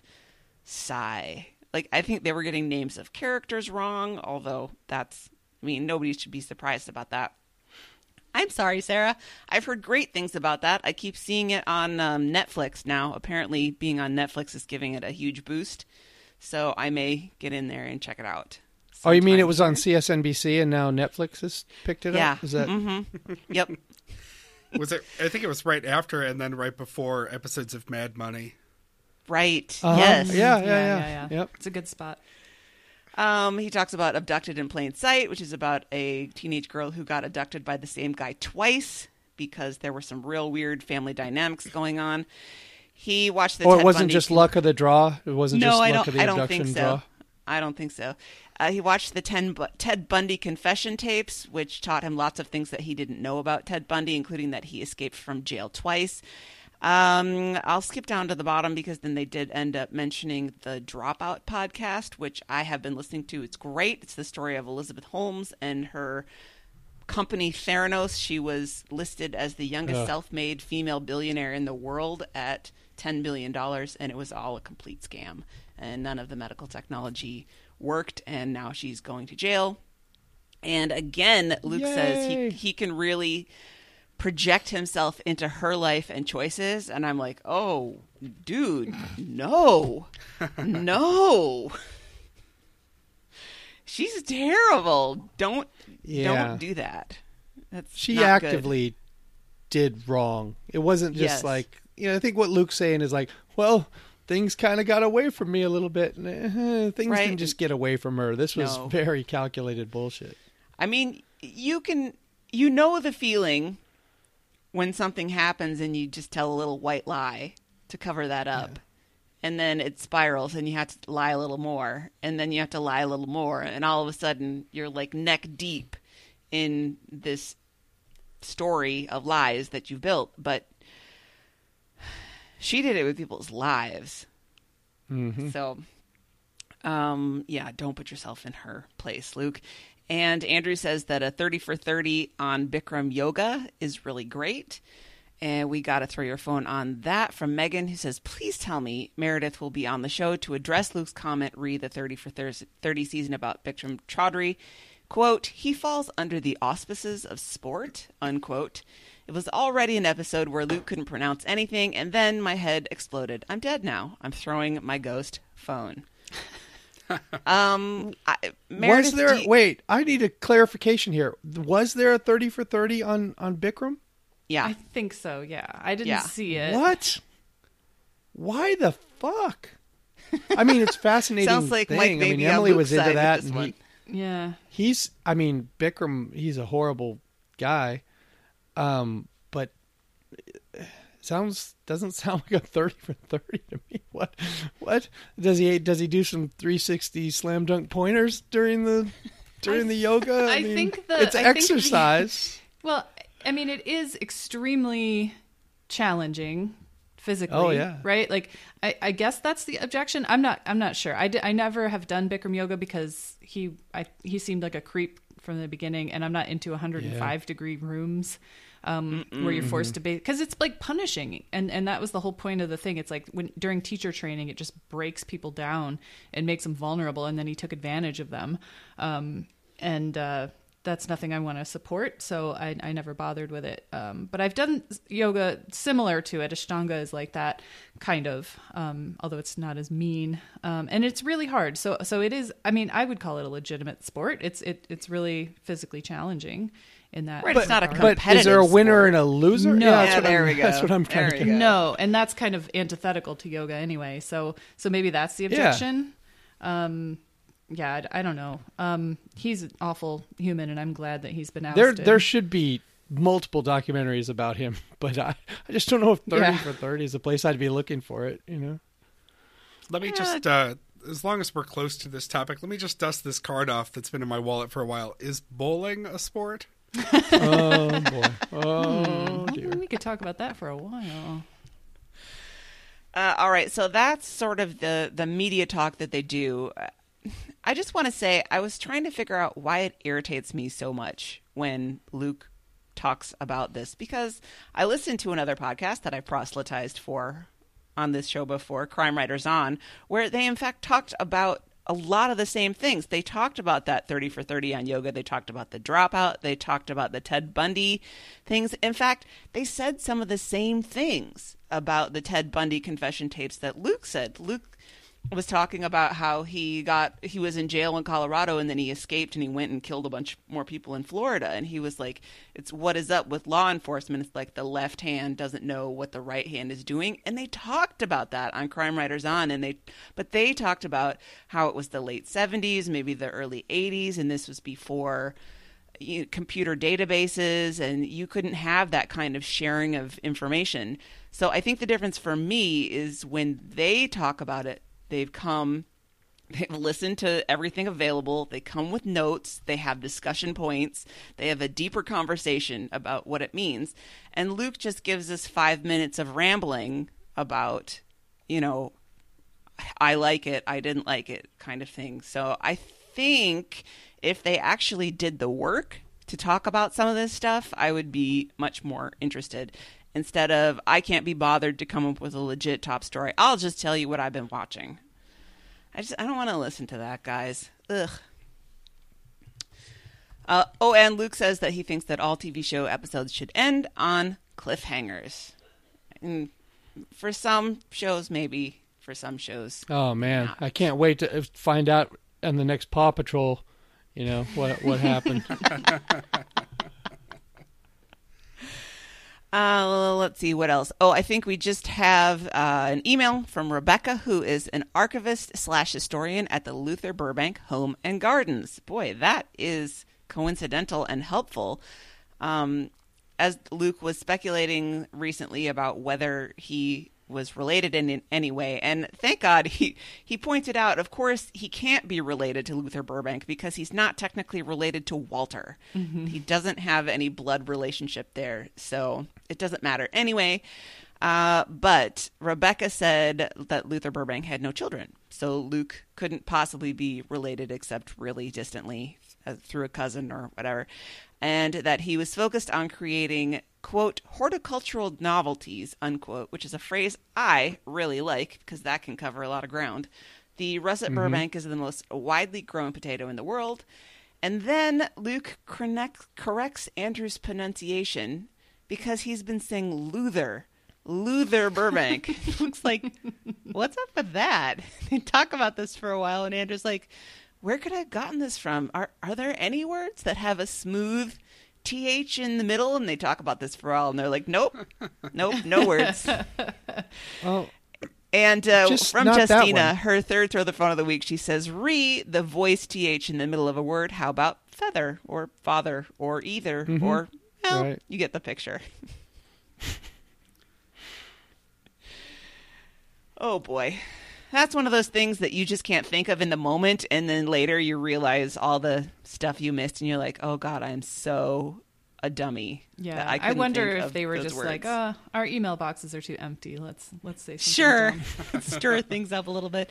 Uh, and then let's they talk get the about Slack public channel radio talk. going on this one. They talk about uh, public radio talk forever. Sorry, Phyllis. I did not recap that because no. And that'll do it for Tuesday. All right, let's go to Wednesday, 2836, Pants on the Sound. Um, we get some more weather talk today. They're still snowed in. Um, and Luke goes on and on and on about some very expensive snow pants that he bought, but it's okay because he's worn them several times. I guess he went to REI, um, which is his aspirational store. So he, he really wants to be the kind of person that uses things from E REI. You know why I don't like REI? Hmm. The sizing is so small on women's clothes. Even when I was at my thinnest, I could hardly fit into the extra large sizes. I It think is a small a store for small people. Yeah, it is. I, I think the most recent thing I got there was a pair of, of cycling shoes that have cleats in them, so I can hook into my uh, my pedals. And I had to buy men's shoes, and I don't even have that big of feet. It's just they were all so tiny, and they're like, "Oh, the highest we go up to is an 8. I'm like, "Okay, well, who who is your clientele?" Exactly. Ugh. I mean, we are from like large Nordic stock. That's true. We're big people So out there's here. that, but come on, come on, REI, get it together. Um, more weather talk, and we learned that Bob Walsh is firmly in the camp of meteorologists. Uh, that was delightful. He he always defends them when they're right, and I, I think that's kind of a tired trope. And I I, I depend on the weather forecasts, and I, I guess I agree with him. They're Yep. usually pretty right. Um, we talk about Kimmy Schmidt for a real long time, um, starting out with the musical theater aspect of, of a couple of the shows, and then they, they talk about um, her boyfriend Dong and how he's supposed to be a Vietnamese character, but he's played by a Korean, and that's something that pops up a lot, and and and. Um, I think it's starting to get a little bit better, but like, why not just find a Korean person to play this character? Right. Um, well, I mean, we have to think about it wasn't that long enough that Mickey Rooney was playing an Asian in Breakfast at Tiffany's. Right. So the fact that they got an actual Asian person of some sort indicates progress. And now maybe we can go from that to having the correct ethnic Asian makeup. Rooney did read for it, though. I heard. he just didn't Luke- have it. He doesn't have it anymore. Yeah. Luke talks about how he's pretty much okay with, with offensive comedy as long as it's funny. Sure. okay, fine. um, they go on a free speech tear, um, repeating over and over in many different ways that people should be able to say whatever they want, and other people should be able to react to that however they want. Um, and, and freedom of speech means that you won't be arrested, not that people won't give you shit or you won't have any consequences for your actions. Um, kind of like when Luke said that video game fans should go outside because the world is in 3D. Um, and he talks about how he in the past really defended the, the use of the word gay as a pejorative and what a weird thing to to um, to feel so strongly about defending. Why do you need to say that? Yep. Um, and then they go on about how progressiveness is the right way to be according to the arc of history. Nobody with a progressive view has ever looked back and said that was the wrong the wrong choice. I'm not sure if that's entirely true. I'm very progressive, but I, I wouldn't make a blanket statement like that. Yeah. I mean, there are some people who were pretty left leaning in their youth, and as they get older, they become more conservative. So I mm-hmm. could totally see that happening. Mm-hmm. Yeah. Some of this is just language. I think the word progressive is Right. You know, we've we've done a good job cornering the word progressive, just like the other side has done a good job cornering the phrase pro-life.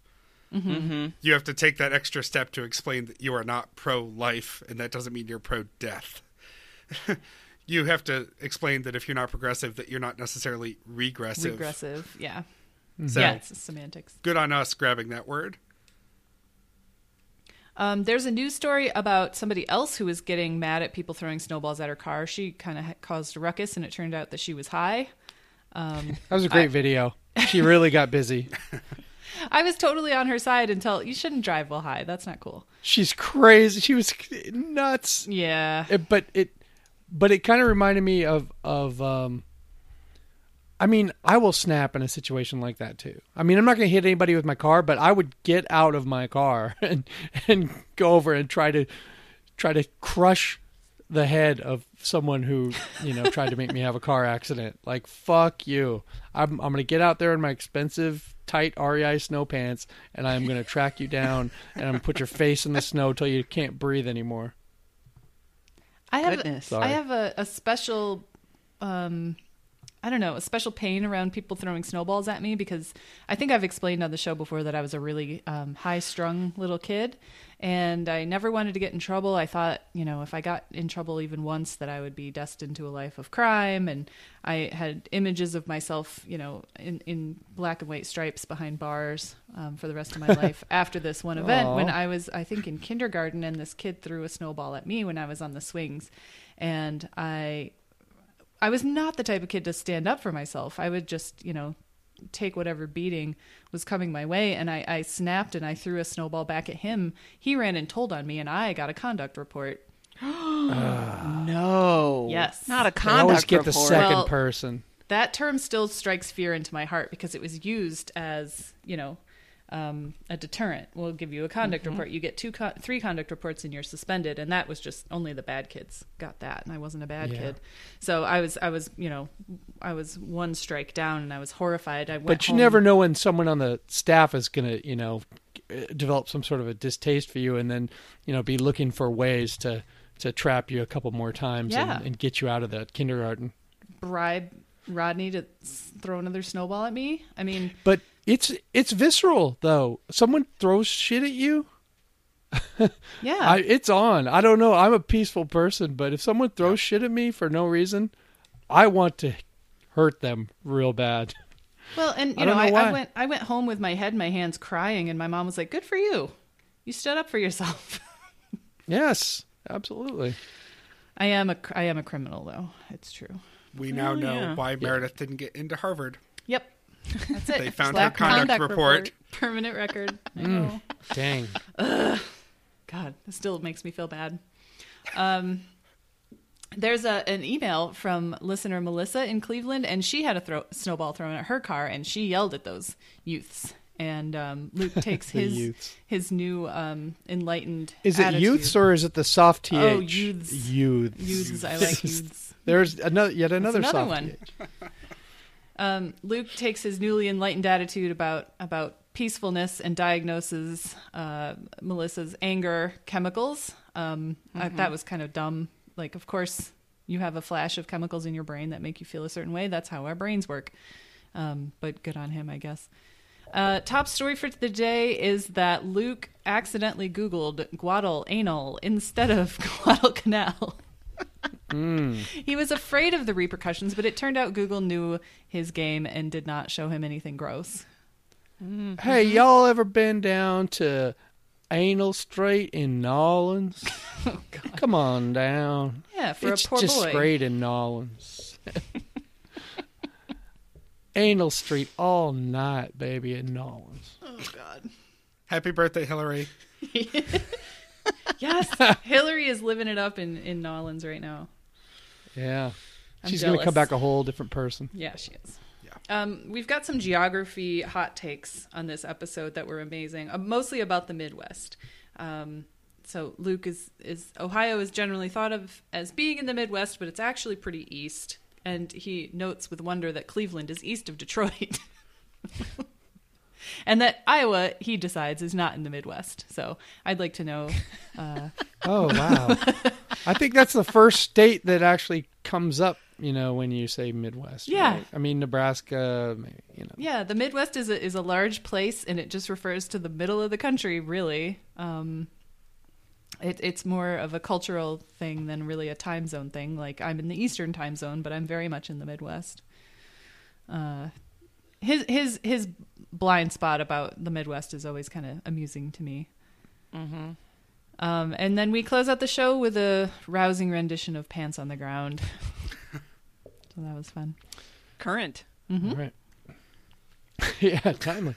Uh, Thursday, twenty eight thirty seven. Love is on the air. This is the Valentine's Day special, and um, I'm going to say a lot of really great things about this show because I thought it was fantastic, and I thought it's it's uh, almost evergreen. I think it's it's a show that could could air next year, the year after, whatever, um, because people tend to like forget the stories over the course of the year, and then until they've heard it 28 times, like the Dave Bose story, um, they, they're going to enjoy it every time. But I thought the beginning was rambly, and they over-explained what APM is and what they were doing, and what and and that they were, you know, it, they they were like I felt like I was at I felt like I was in a uh, conference call or something for for the first five minutes or whatever. And then when they came back from the break and got into it, I mean, the content itself was just outstanding and really well put together. And Andrew did a fantastic job, and and they were charming and funny, and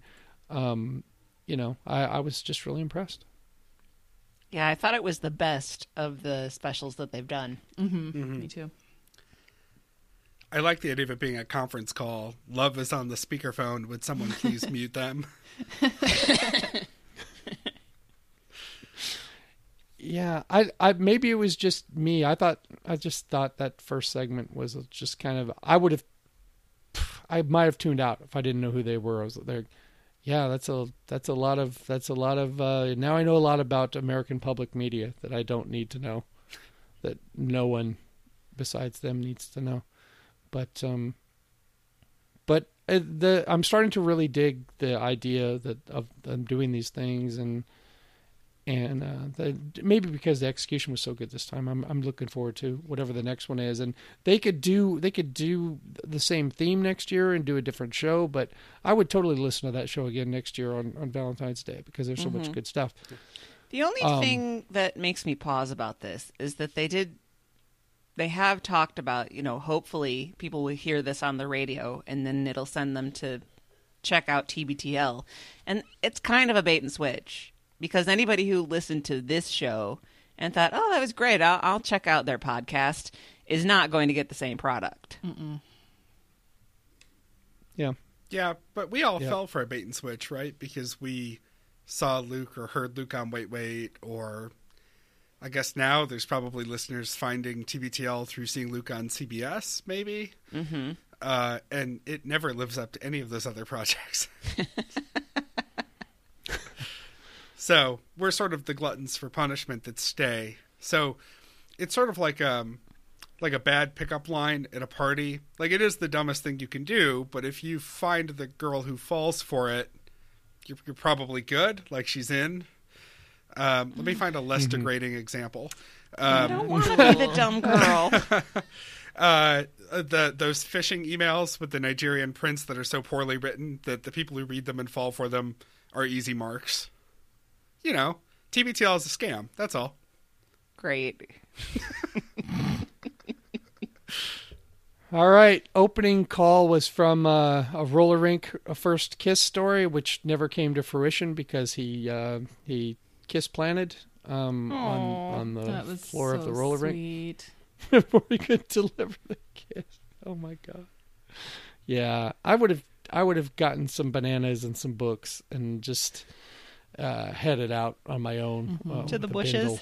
Um, yeah, I'll be gone. I could not go back to school. I could not see any of these people again. I just couldn't do it. That was the most relatable part of that. Yeah. It's you know, not that he was able to pick himself up and laugh and, you know, maybe go for round two, but that he was like, out of here. I, I can never talk to this girl again.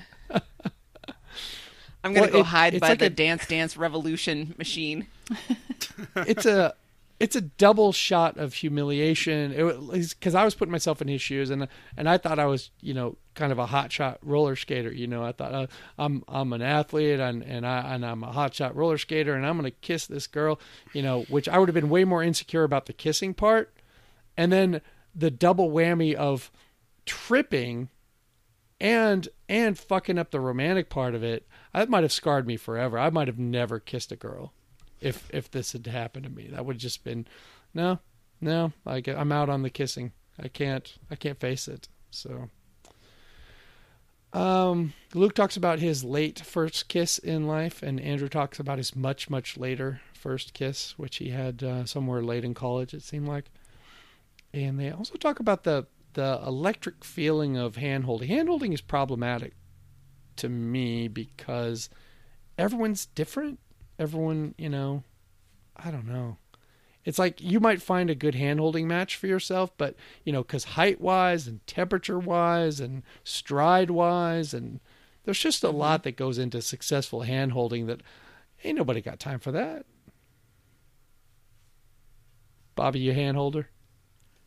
I I'm a palm sweater, so It's not a good situation. in, in my best moments I'm a hand holder, but you know, I think Sam has just come to realize that if I ever pull my hand away for a moment or two, it's mainly for her benefit. Yeah, it's good reason. It's for good. right, right. I like arm linking. Um, I think that's really nice. Yeah, yeah. That's nice. That's nice. Um, because then you're sort of forced to move in the same stride as well, and and I think I think being taller as a woman helps. Um, because you're probably more often closer to the man's height. So, mm-hmm. because I've had problems with shorter women, like my their arm is way too far. Their, Right. their hand's too far down there. So they got to lift their hand, and I got to feel like I'm stooping over, and you know, and it looks like I'm leading a toddler around or something. I'm just, you know, can you imagine like an NBA player holding hands with someone in the mall? You'd be like, is she is he taking her over to put her on one of those little trucks so she can? But what about like when you and Emily are sitting there watching TV or something, Uh, or in the car? yeah, sometimes, but just more of like a hand on the thigh or like lean against each other, you know, that kind of a thing. Yeah. I just think the the interlocking of the hands can there can be problems. Anyway. What's really hot is when you get a second couple involved and go shoulder to shoulder, full monkeys style. Well, that's more than I needed to know about yeah, Bobby's maybe love we life. should move on. party with you, sailor. Uh, Luke, Luke takes this perfect opportunity to tell his "if only she'd give me a sign" story, um, which is always good. every time. Yep. It is. I mean, if he did do stand up, that that would be a solid. That would be a solid one.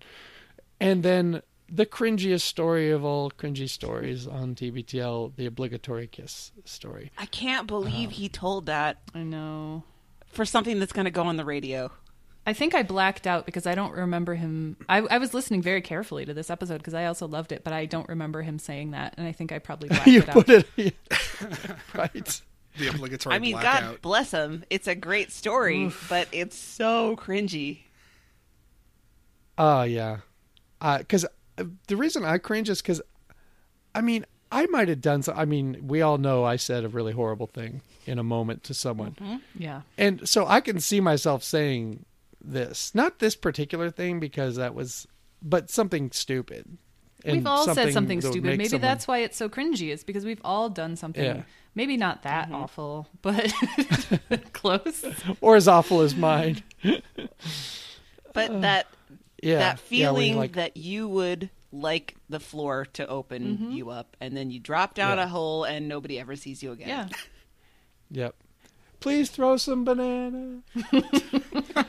um,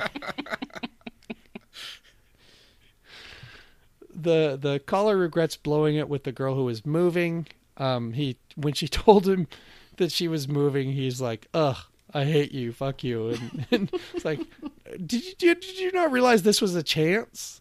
you know, because she might want to try something before she moves. He really did blow that one because it doesn't cost you anything to go. Oh, that sucks. I was hoping to see you this summer, or you know, it's I did have that happen to me with my kindergarten boyfriend. Oh, tell we us. rode the same bus and we went to his name was Scott.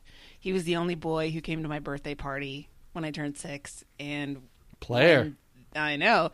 And they redistricted the school year and when we found out we were going to be in different schools, he never talked to me again Oh, because he was so sad. Maybe it's a thing with with young people, young boys, or something where like they just it's a can't betrayal thing. process it. Yeah. You must hate me. You're removing yourself from my life. Well, there are a lot of factors at work that uh, I'm sure this girl didn't um, didn't have a lot of agency here. It's like, no, I don't feel like moving. I'm going to stay. Okay, well, you're nine, so that's not happening. Um, uh, the, Luke does a column ad. I don't think we'd heard the, the his version of the column ad. We'd heard uh, Andrew's version but um, but it was a good one. He did a nice job with it. He really stepped up and and did real professional job with Yeah. this. I'm glad that he cooperated with Andrew and did everything you know everything to make it sound great. Those uh, deodorant ads did not last very long. oh yeah, forgot about those. Yeah. Um, the first when Harry met Sally montage is, is played, and the button on it is uh, some some uh, woman telling some dude who the hell is from Sacramento or something, and that they ended up getting married. I don't know. Um, the, the these montages were really cute. He did a great job with them. They they were really evocative of the film, and that's a good thing because it's a great film. Anybody who's ever seen that film can can identify what he's doing there, and you know he's doing it well. So uh, they have April the astrologer on to tell a story where um, turns out you've just met someone and that was me. I I had trouble following the story, but I liked it and I liked April's um, contributions. We did get a throw your phone though about about uh, astrology, not necessarily April the astrologer. This is real real short one. Eric said Luke just said the science of uh, astrology. GTFO with that shit to excited marks. Yeah, I had the same feeling. She was a delight as a guest, Yeah. but uh, Oh, yeah. it's not something that we should legitimize because there's nothing. There's nothing there. No, I Well- liked the way she phrased it. I mean, she said she wasn't a predictive astrologer. It, it did sound more like a, a therapy session, and it was Yeah. nothing that was going to hurt Right. anybody. But I think that Luke just liked her so much that he wanted to compliment her Yeah. at the end of the the interview, and so he said the science of astrology, and ah, probably ninety nine percent of us were like, uh, stop right there. Yeah. Look, if she's a good listener and star charts were cheaper than a degree in, you know, some social science, then good for her, I guess. At least, you know, if, if she's not one of the people doing harm in the world with this, then that's great. Yeah, here's the But- thing. My therapist loves astrology. No, really. I would like to say that she is a licensed professional. She has her master's degree in social work or whatever they get. Um, but she does tend to lean a little bit sometimes towards the woo woo, and she usually doesn't try it with me because she knows I'm not into that. But she was getting she probably really just sees your face just ice over. Yeah, yeah, yeah. You're like, oh my god. Oh but my she God. was really like going into a period of intensive study on it so she was always wanting to read my chart and i was like all right. Hmm. i mean the way that i have approached this is that you know 30 whatever years of doing things the way that i did them didn't get me anywhere and made me miserable. So maybe i'll go into this with an open mind. And um, I don't have to believe in astrology, but if something that she says kind of sparks a thought or starts a discussion, who cares where it came from? If I can use that as a way to sort of think about what I need to think about. So, Every once in a while, she'll go into something where she can tell that I am just not having it, and she mm-hmm. backs off of it. But she really does enjoy her astrology, so I just let her do it. Have you done yoga Well- in her Himalayan salt chamber yet? Um, I would not be surprised to learn that she has Himalayan salt lamps at her house. Let's put it that way. her the the whole thing with her and and how delightful she was and how smart she was um it made me think of uh, I have a really good friend who I just really disagree with him vehemently on, on just a couple things and every time we get together you know we have such a great time and talk and talk and talk. And then and then um you know right towards the end I, I I'll often I'll lean over the counter or whatever we are and I'll say do you really think this thing you know? Because i'm like you're you're too smart. You're too smart for this. What this your opinion on these things. And and i i, I find that with astrology as well. I mean I, if i got to know her i would i would just at some point want to just say come on come on Tell me the truth. come on you know you're too you're too smart for this you know you, i mean everybody's gonna make a buck i would make a buck that way too if i could but you don't buy it right you don't buy it anyway um anna's stabby crazy jeff story is told Oh, That was great. dating a guy named crazy jeff so In the woods. you met him in the woods. He carried a large knife.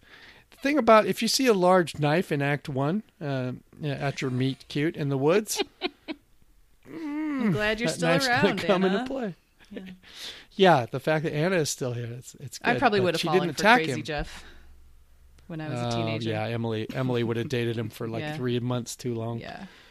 Um, apparently, apparently, um, he was claiming self defense. So Sure. you know, maybe someone came at him and he stabbed stabbed him. So um bad boyfriends help you recognize the good ones. That's that's said. I think there's some truth in that, I guess, but some people keep going back to bad boyfriends and never get a good one. Never recognize a good one. I think we all know those people. Uh, it goes for girlfriends as well. Um but I think I think if you fundamentally change as a person and you start looking for the right things, then you know your taste changes, and then you do go, oh well, yeah, obviously I should have been dating a guy like this all along instead of Stabby Jeff. Yeah. uh, let's see another uh, montage um, featuring a poop story at the end. It seemed like they got a poop story in there. I can't remember what it was, but We've had that one before. I was wondering if Andrew maybe Oh, it's- looked up the episode and took it from that about the guy who got locked in the girls' bathroom mm-hmm. and ruined the toilet, and then she had to get him a yeah. plunger, and she was out of toilet paper, and now they're married. There was a whole thing. Like she mm-hmm. was on one day, and then they liked it so much they wanted to have Yeah. him on and tell his side of it. Yeah. Well, they they they repurposed it well here because they got a poop story in, and it it was a romantic story. So it wouldn't be TBTL if they didn't wedge a poop story in there. Exactly. True to their form on that. Yep. See, it's not completely a bait and switch. Nathan in St. Louis uh, meets the girl he's been crushing on in the parking lot because she went looking for Smacky the Frog references on Reddit or something and found. I don't know. It's an amazing story. I mean, I think we know. I, I think we know Nathan because I think he was the the skater. hmm the competitive roller Um, skater. Right, competitive roller skater, and he always he always brings brings good stuff. Apparently, the Smacky the Frog, uh, his Smacky the Frog blog was a reference to a Mitch Hedberg joke, joke which I hadn't heard, but I'm sure it was good because Mitch Hedberg. They're just their good. stairs. Uh, let's see. Um, Luke married Tidy. I don't know why I wrote that. That I was guess- his guess- first wife. Oh, right. Right. I think he married her because she was tidy because he woke up the, the morning after they had their first encounter and and he liked having a clean apartment. so he's like I'm marrying into a clean apartment. it's a good enough reason to get married, I guess. at a certain point in your life, you know, if you really need to clean things up for a little while, she she she'll get you cleaned up. Um, there's an online discussion about uh, though no, there's a, discussion of online dating um, with Kiki Lolo and Luke talked about how older folks now are like, "Oh, how'd you meet?" And 99% of the time is, "Well, I swiped right and then I was I was mounting him hours later." You know, it's like, "Okay, all right," you know. So I think I think it's um until all the old folks uh die, just come up with something. You know, once you've decided you're a couple, just come up with something to tell the olds because because they don't want to. We don't want to hear it. You know, we don't want to hear the. You met through. Well, friends. I downloaded That's- the app, and uh, you know, 20 minutes later, we were in the Starbucks bathroom getting busy. You know, it's like, okay, okay, okay, okay, okay, okay. Now we're married. Here are your grandkids. Congratulations. They would have gone to the Burger King Um, bathroom, but they like how every Star Starbucks bathroom is the same. It's very reliable. right, right, right. And it locks. Uh, um, the tiger pose story. Does anyone remember this? I I missed this. I guess. It's hilarious. When- when that was Kiki Lolo the- saying that the guys on dating apps, a, a very large percentage of them are like posing with a tiger Mm-hmm. or some other exotic animal. I would assume. Oh man, I I wish. I mean, I may have been online dating at that time. I did that. Did a little bit of that. I should have gotten like a a box of frosted flakes or something in a bowl, and then just took my shirt off and lay down next to it. And hey, ladies, get I at think me. around here there's a lot of poses with like really big fish that they've just caught. Yep. Mm-hmm. Just does nothing for me. oh, like ice fish or they're they're regular outdoorsmen. fishing, whatever. Just like I can provide. Do for the you. women pose with the fish? No, Not usually. Oh. Well, back in the day, th- it was so irritating, and this is a hacky premise, but everyone online was fucking Grizzly Adams. Oh, I hike and camp and but Right. well, if the, if everybody on here actually did those things, nobody would be in the city. the The country would be overrun with campers, but it's not, and I- I think it was code for I'm not lazy or something. Mm-hmm. And Yeah, I I think have that's turned around now. I think people brag about being lazy now. I think plenty of people just go online for their dating and go, "Look, I just want to watch TV and fuck. Can we just do that?" Just be honest about it. That's fine. right. If you only go hiking twice a year, you can't put on your profile that you enjoy hiking. Mm-hmm. right. yeah, especially if you don't enjoy it, you know. Because I I've hiked and camped plenty of times and rarely enjoyed it. So I I might put activities hiking and camping, but not that I've enjoyed. Um. All right. Uh, there, there, there's a there's a voicemail f- from a from a guy who was uh, co-starring in a um, in Huckleberry Finn, and he fell in love with his co-star. I think he was the one who played Huck, and and he fell in love with the guy who played Tom Sawyer, and they fell uh, crazy in love. So that Sweet. Was really cute. hmm Definitely accurate that that Um, fan fiction exists. Oh yeah. Right. There are there are And then there's a teenage girls and probably a fair number of teenage boys who have read and or are writing that story. Tom and Huck slash fiction. Oh Yeah. yeah. Mm-hmm. Hot. Uh, should I tell him to? Should I tell him to come over? Story. Uh, that was really cute. From Bet. Yep. Yeah, yeah, that was really cute. And I, I didn't quite cry, but I heard others did. So there was some. It was it was really a well told and, and Bet if you're fun story. listening almost two hours into this episode, now that things have settled down, can we all get that salmon recipe? Yeah, that sounds good. Do we have to come over? Mm-hmm. I mean, I will. I mean, yeah, Oh. Yeah, dangerous territory. Um, Bet's a pastry That chef, we so get- something tells me every course of that meal is going to be great. Yeah. I'm I'm down for sure. Uh, they they use Power Out, which I don't know if they've used before on their specials, which I was really happy to hear our Australian friend get that. But I was sad that it didn't seem like Lauren got any credit for the title of the show, Yeah. which I was really hoping she would because it's a great title. Yeah. They're just still resentful that they can't use I'm with Cupid. There's always next year. That's cute. Yeah. All right, that's it for Thursday. And we are finally to Friday, 2838. Bond, meh. Opening with a story on Howard Schultz that makes Andrew realize that people can look up whether or not you voted in recent elections. I think there was actually a, a click through app on Facebook um, where you could you could search all your friends and see who had and had not voted.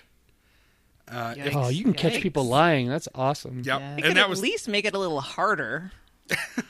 Well, I think that was the point. It was to shame your friends into voting. So, um, that school bond, whatever, that Andrew skipped because of the snow, passed anyway. So, Luke's point that his vote didn't matter was unfortunately um, proven in that particular instance. Uh, but speaking of Howard Schultz, Luke went to Starbucks on his way to Andrews and was late because of it, but he needed to get his coconut latte, and it took them some time to make it, um, where he grew increasingly irritated at the behavior of the staff and the people around him while he waited for his coconut latte. Even though, as a a person in one of our chats pointed out, the distance from that Starbucks to Andrew's house included a broadcast coffee he could have stopped at. Mm-hmm. Uh, what really amazed me is that Luke talked about all the ways that he has added efficiencies to his life. He doesn't do anything and then waits for it. He orders in advance, 18 car rentals, Lyfts as he's ready, you know, leaving the plane, and yet not ordering from the Starbucks app, which seems like a rookie mistake. Yes. Mm-hmm. Yes. You can order ahead, so you just swing by and grab it and go. Do it The all only the reason. I don't I don't do it is because it provides physical evidence that I was in a Starbucks. That's true. you know. I usually just go in there in my hoodie, you know, just all right. I will walk Here's, into a here's Starbucks. ten dollars. I will walk into a Starbucks or a Dunkin' Donuts, see there's a long line, and step to the side and order with the app, and then wait Yep. for it instead of Me waiting too. in line. It's Yeah, faster. there's a there's a taco place in Austin that that I I do that at because the line is insane, but the the, the on the on the other side of the restaurant there's a to go place where you just you know Yep. walk right up and get it get out. Uh, we have the aforementioned V Dub Atlas wobbling. No need to discuss it again. Uh, and then we get uh, special guest, uh, the poor man's Alton Brown, Dan Pashman, uh, who we like first uh, opened conversation about how he beat out Rachel Bell's podcast for a James Beard Award. Um, I would say certainly his is deserving. I've stopped listening to it because I I found its tone changes through its generations to be increasingly annoying. I I like uh, I like Dan for the most part, but I'm just not Yeah. wild about the podcast. Um, I find it just a little too the food hacking, just a little too obnoxious. It hits a little too close to home for me. I think. Um, they get to talking about restaurants that allow no substitutions and frustrations with that, uh, and that's where the episode title comes from.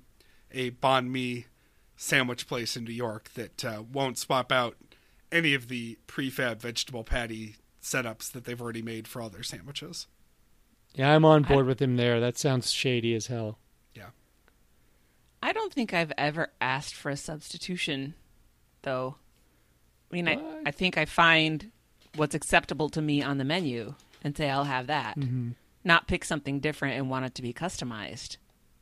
Come on, Yeah, Meredith. Come on, talk her into I've ordering those extra definitely- pickles like you did with me. Yeah, I I mean, well, like sometimes the only side option is french fries. And if it's a place I know that their french fries suck, I will always ask for something else.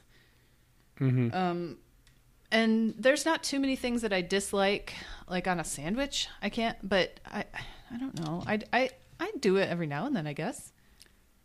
There are condiment issues, and I think with fancy restaurants, it's always this urge to have like eight things I like on a meal or on a sandwich, and then one weird curveball that they think makes it their special mm-hmm. own thing. Right. Sort of like how If it's Luke brunch, thinks- it's always that poached egg. You Right. know, they just throw that on top. Say, hey, it's brunch, twenty three dollars. just like Luke thinks that all the artisanal coffee shops are throwing something weird in their coffee. Oh, right. oh god. I was about ready to throw my phone if he said the word chicory again. Oh my god. Uh, I, I think it's just like I don't like sriracha. This is a perfect example. I like a lot of hot things, but I just don't like the flavor of sriracha. And it's so popular for places to be like, oh, this, this, this, oh, and there's sriracha in it. And so I'll often ask for things without the sriracha. And it does tell you if they're doing all the prep far in advance or not. If they can't accommodate that, it means that they've already blasted sriracha on all these pre-frozen, semi-prepared things. Yep. The one thing that I've gotten pushback on is the way that I like my salmon cooked. I went to a very, very fancy Italian restaurant once in Dallas, and they served me basically a, a, a medium rare salmon steak. And it was gross. I really didn't like it. Um, and so I kind of choked it down most of it. I left the raw because the middle was just raw. Yeah. And I know people, I know that's fine. And I know that people like sashimi, salmon sashimi. And I do in, in that context, but not when it's supposed to be cooked. So I asked for them to, to, to um, cook it uh, all the way the next time I ordered salmon, and and the the waiter was like, "Well, the chef isn't going to like that." And I'm like, "Well, I don't care because the chef's not eating it. Uh, I promise you, I won't send it back. Like I know why they want to cook it the way they want to cook it, but I'm paying for it and I'm eating it, so just cook it all the way through, please." And that beautifully fully cooked spit sauced salmon steak was pretty good. I asked for it medium plus. And then one more plus. Yeah, just like a, and then maybe like a little bit more than that. Fish is tricky. Sam bought a bag of frozen mahi mahi fillets, and I made some the other night. She had defrosted them, but she didn't really have a plan for how she wanted to make them. And I was sort of rummaging through the cupboards, and I decided that we would do like a little panko crust with seasoning and then bake them. But they were so thick. And that was the main reason I didn't want to do them in the frying pan because uh, I didn't want to have completely overcooked fish on the outside and raw on the inside. And I was just too lazy to fillet them. I guess I don't know. I could have easily fixed this, but like fish is fish is touchy. Like if you don't like that medium fish, and I don't either. Um, it's sort of like scallops. Scallops are really good if you do them right, but they're really easy to fuck up because of that. Yeah. Uh, anyway, speaking of food that's easy to fuck up, Chuck E. Cheese pizza is the topic of conversation for today. I, sp- I suppose it was the top story. They certainly didn't announce it that way, but we haven't gotten a top story sounder in a while, have we? No, Yeah. So Charles Entertainment Cheese has been accused of recycling slices of leftover pizza and rotating them back into fresh pies or, or quote unquote fresh pies going out. Mike, you're the pizza expert. This seems like way too much work. It's cheaper to make a 30 cent pizza. Well, I'm sure there are some instances of of uh, you know some dirtbags trying to save food cost, and you know pizza didn't get eaten at this table, and they shove it out over another or something like that. So I'm sure there are there's anecdotal evidence that this stuff has happened there, and probably in a lot of um, those type of restaurants. But Pashman said something that I really disagreed with, and he said that that. Uh, this really has nothing to do with the topic, but he said that that That's never stopped Chuck E. us. Cheese Chuck E. Cheese makes makes all of their money on food. They don't make No, I knew that wasn't right. I think it's the other way around. the, the food is the loss leader, guys. Um, it's all that those sweet sweet coins dropping into those machines, which which uh, God God bless them. I mean, it's a great deal that they've worked out. Putting $16 into a claw machine to try to win a teddy bear stuffed with Chinese newspaper shreddings. Yep, yep. Well, so I'm just I'm just glad y'all heard that too. Bobby, what you said was uh, how did you phrase it? That an accusation was made. Let's look at who made this accusation. Was this guy Shane Dawson, who's a YouTuber, Right. along the likes of Yo- Logan Paul? Mm. And I read an article about this that talked about how he started out as like goofy skits and funny bits, and lately he's been evolving into some conspiracy theories that are sort of mm-hmm. weird. So I don't understand why anybody is taking this seriously for a second, other than the fact that he's popular. He'll be working for Axios or or uh, one of those other maybe even Vice. You know, if he can nail one real story, maybe he'll even get a job at Vice. Yeah, but he's going to work his way up to scandal video guy. I mean, random YouTuber thinks that something looks funny at Chuck E. Cheese is not the basis, I think, for a top story on TBTL, much less a top story anywhere. No, you want to get a scandal at Chuck E. Cheese? Swab that ball pit. See how much MRSA is in that one. Well, and the the thing about this story is you're taking down a food item that no one cares about. Right. Yeah. It's not like it's beloved. No one wants it. Pizza. It's disgusting, and you eat it because it's there. That's a good point. It's been a very long time since I've been to a Chuck E. Cheese. I'm trying to remember though. We used to go to a place when I was a kid called Spinners, which was a roller rink, uh, and the pizza there was cooked over a hot lamp. Like the lamp it was like an easy bake oven for pizza, Wow. and it would rotate on like a record player. And, oh yeah, those are awesome. And the hot lamp was just like one stripe of lamp, and so that it would tan under it as it passed under it. And that pizza Right. was terrible. I, I don't know how that compares to uh, to Chuck E. Cheese. Although I like that they mentioned Haggis because Haggis is basically the same deal. You know, that's a well. I guess I should say the Chuck E. Cheese tape. They claim that it's made in fresh daily. Haggis is frozen, but it has a specific pizza oven behind the bar. You know, you probably rent or buy the oven as part of the deal, and it's just big enough for mm-hmm. one Haggis pizza. Well, watch for my YouTube video coming out this afternoon, where where we find out there is no actual dick in spotted dick. I looked, I tasted, I tried it. No dick.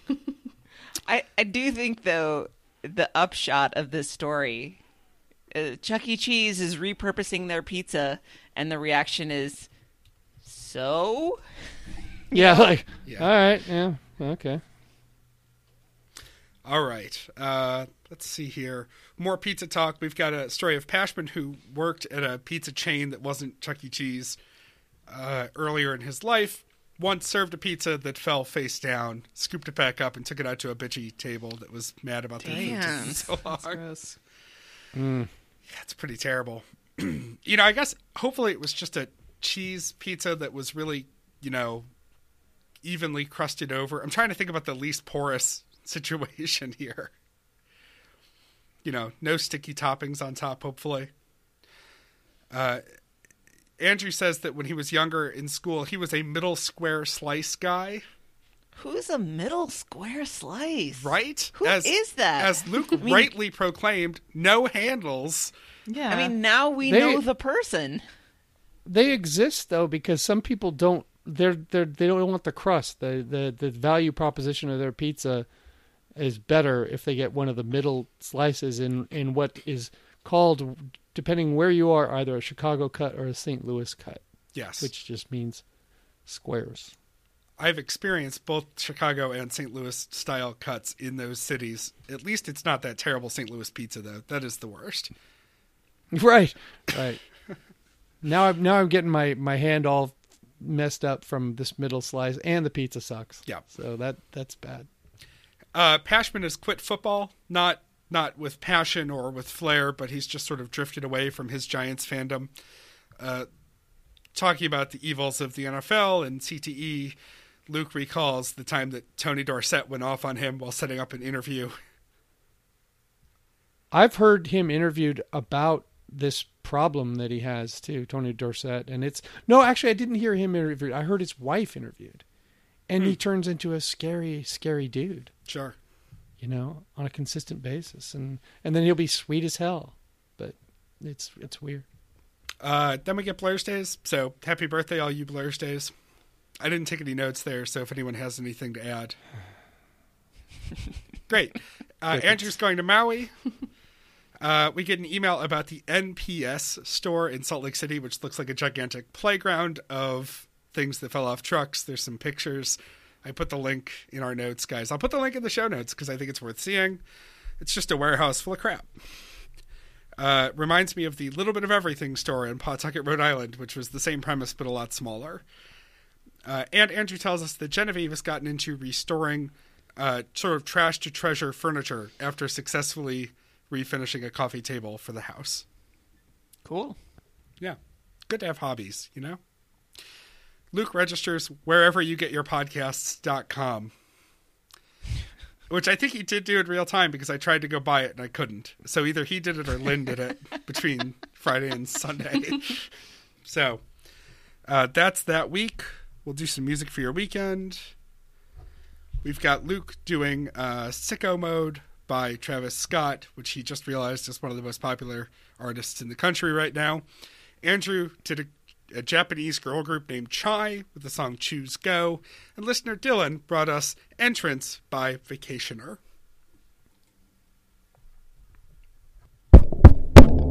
Housekeeping, hello.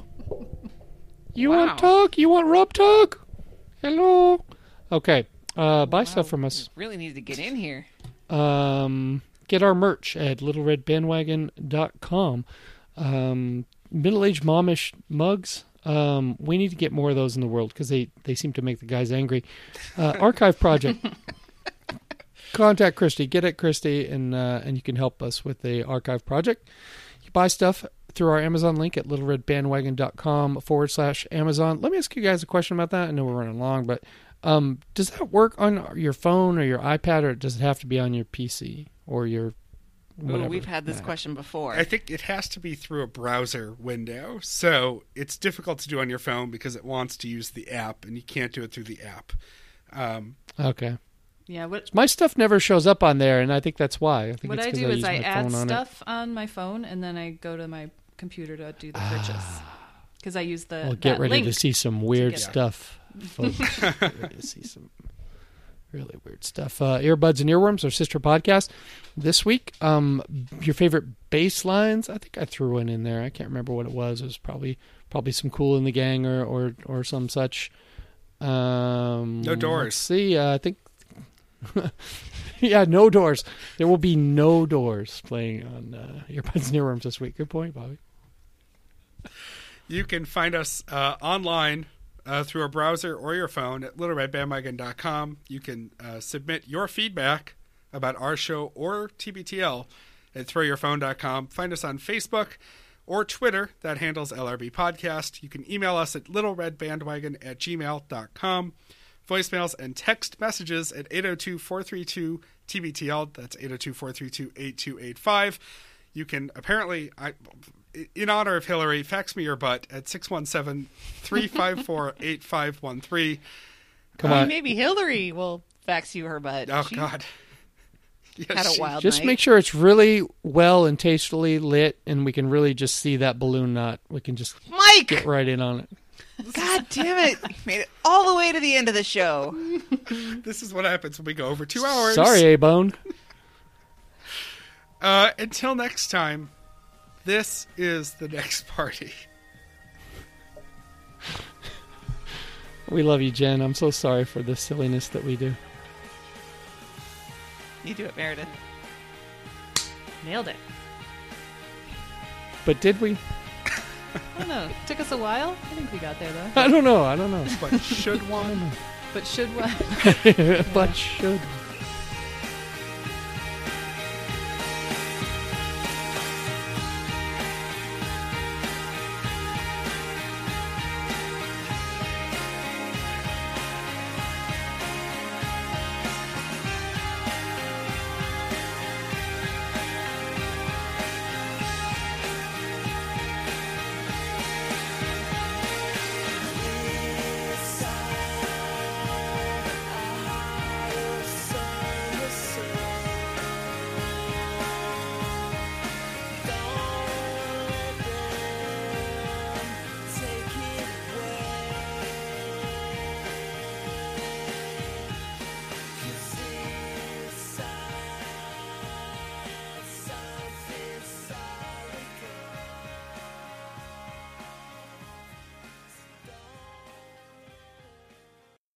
Leslie, could one say that a book is nothing more than a painting of words, which are the notes on the tapestry of the greatest film ever sculpted? One could say that. But should one?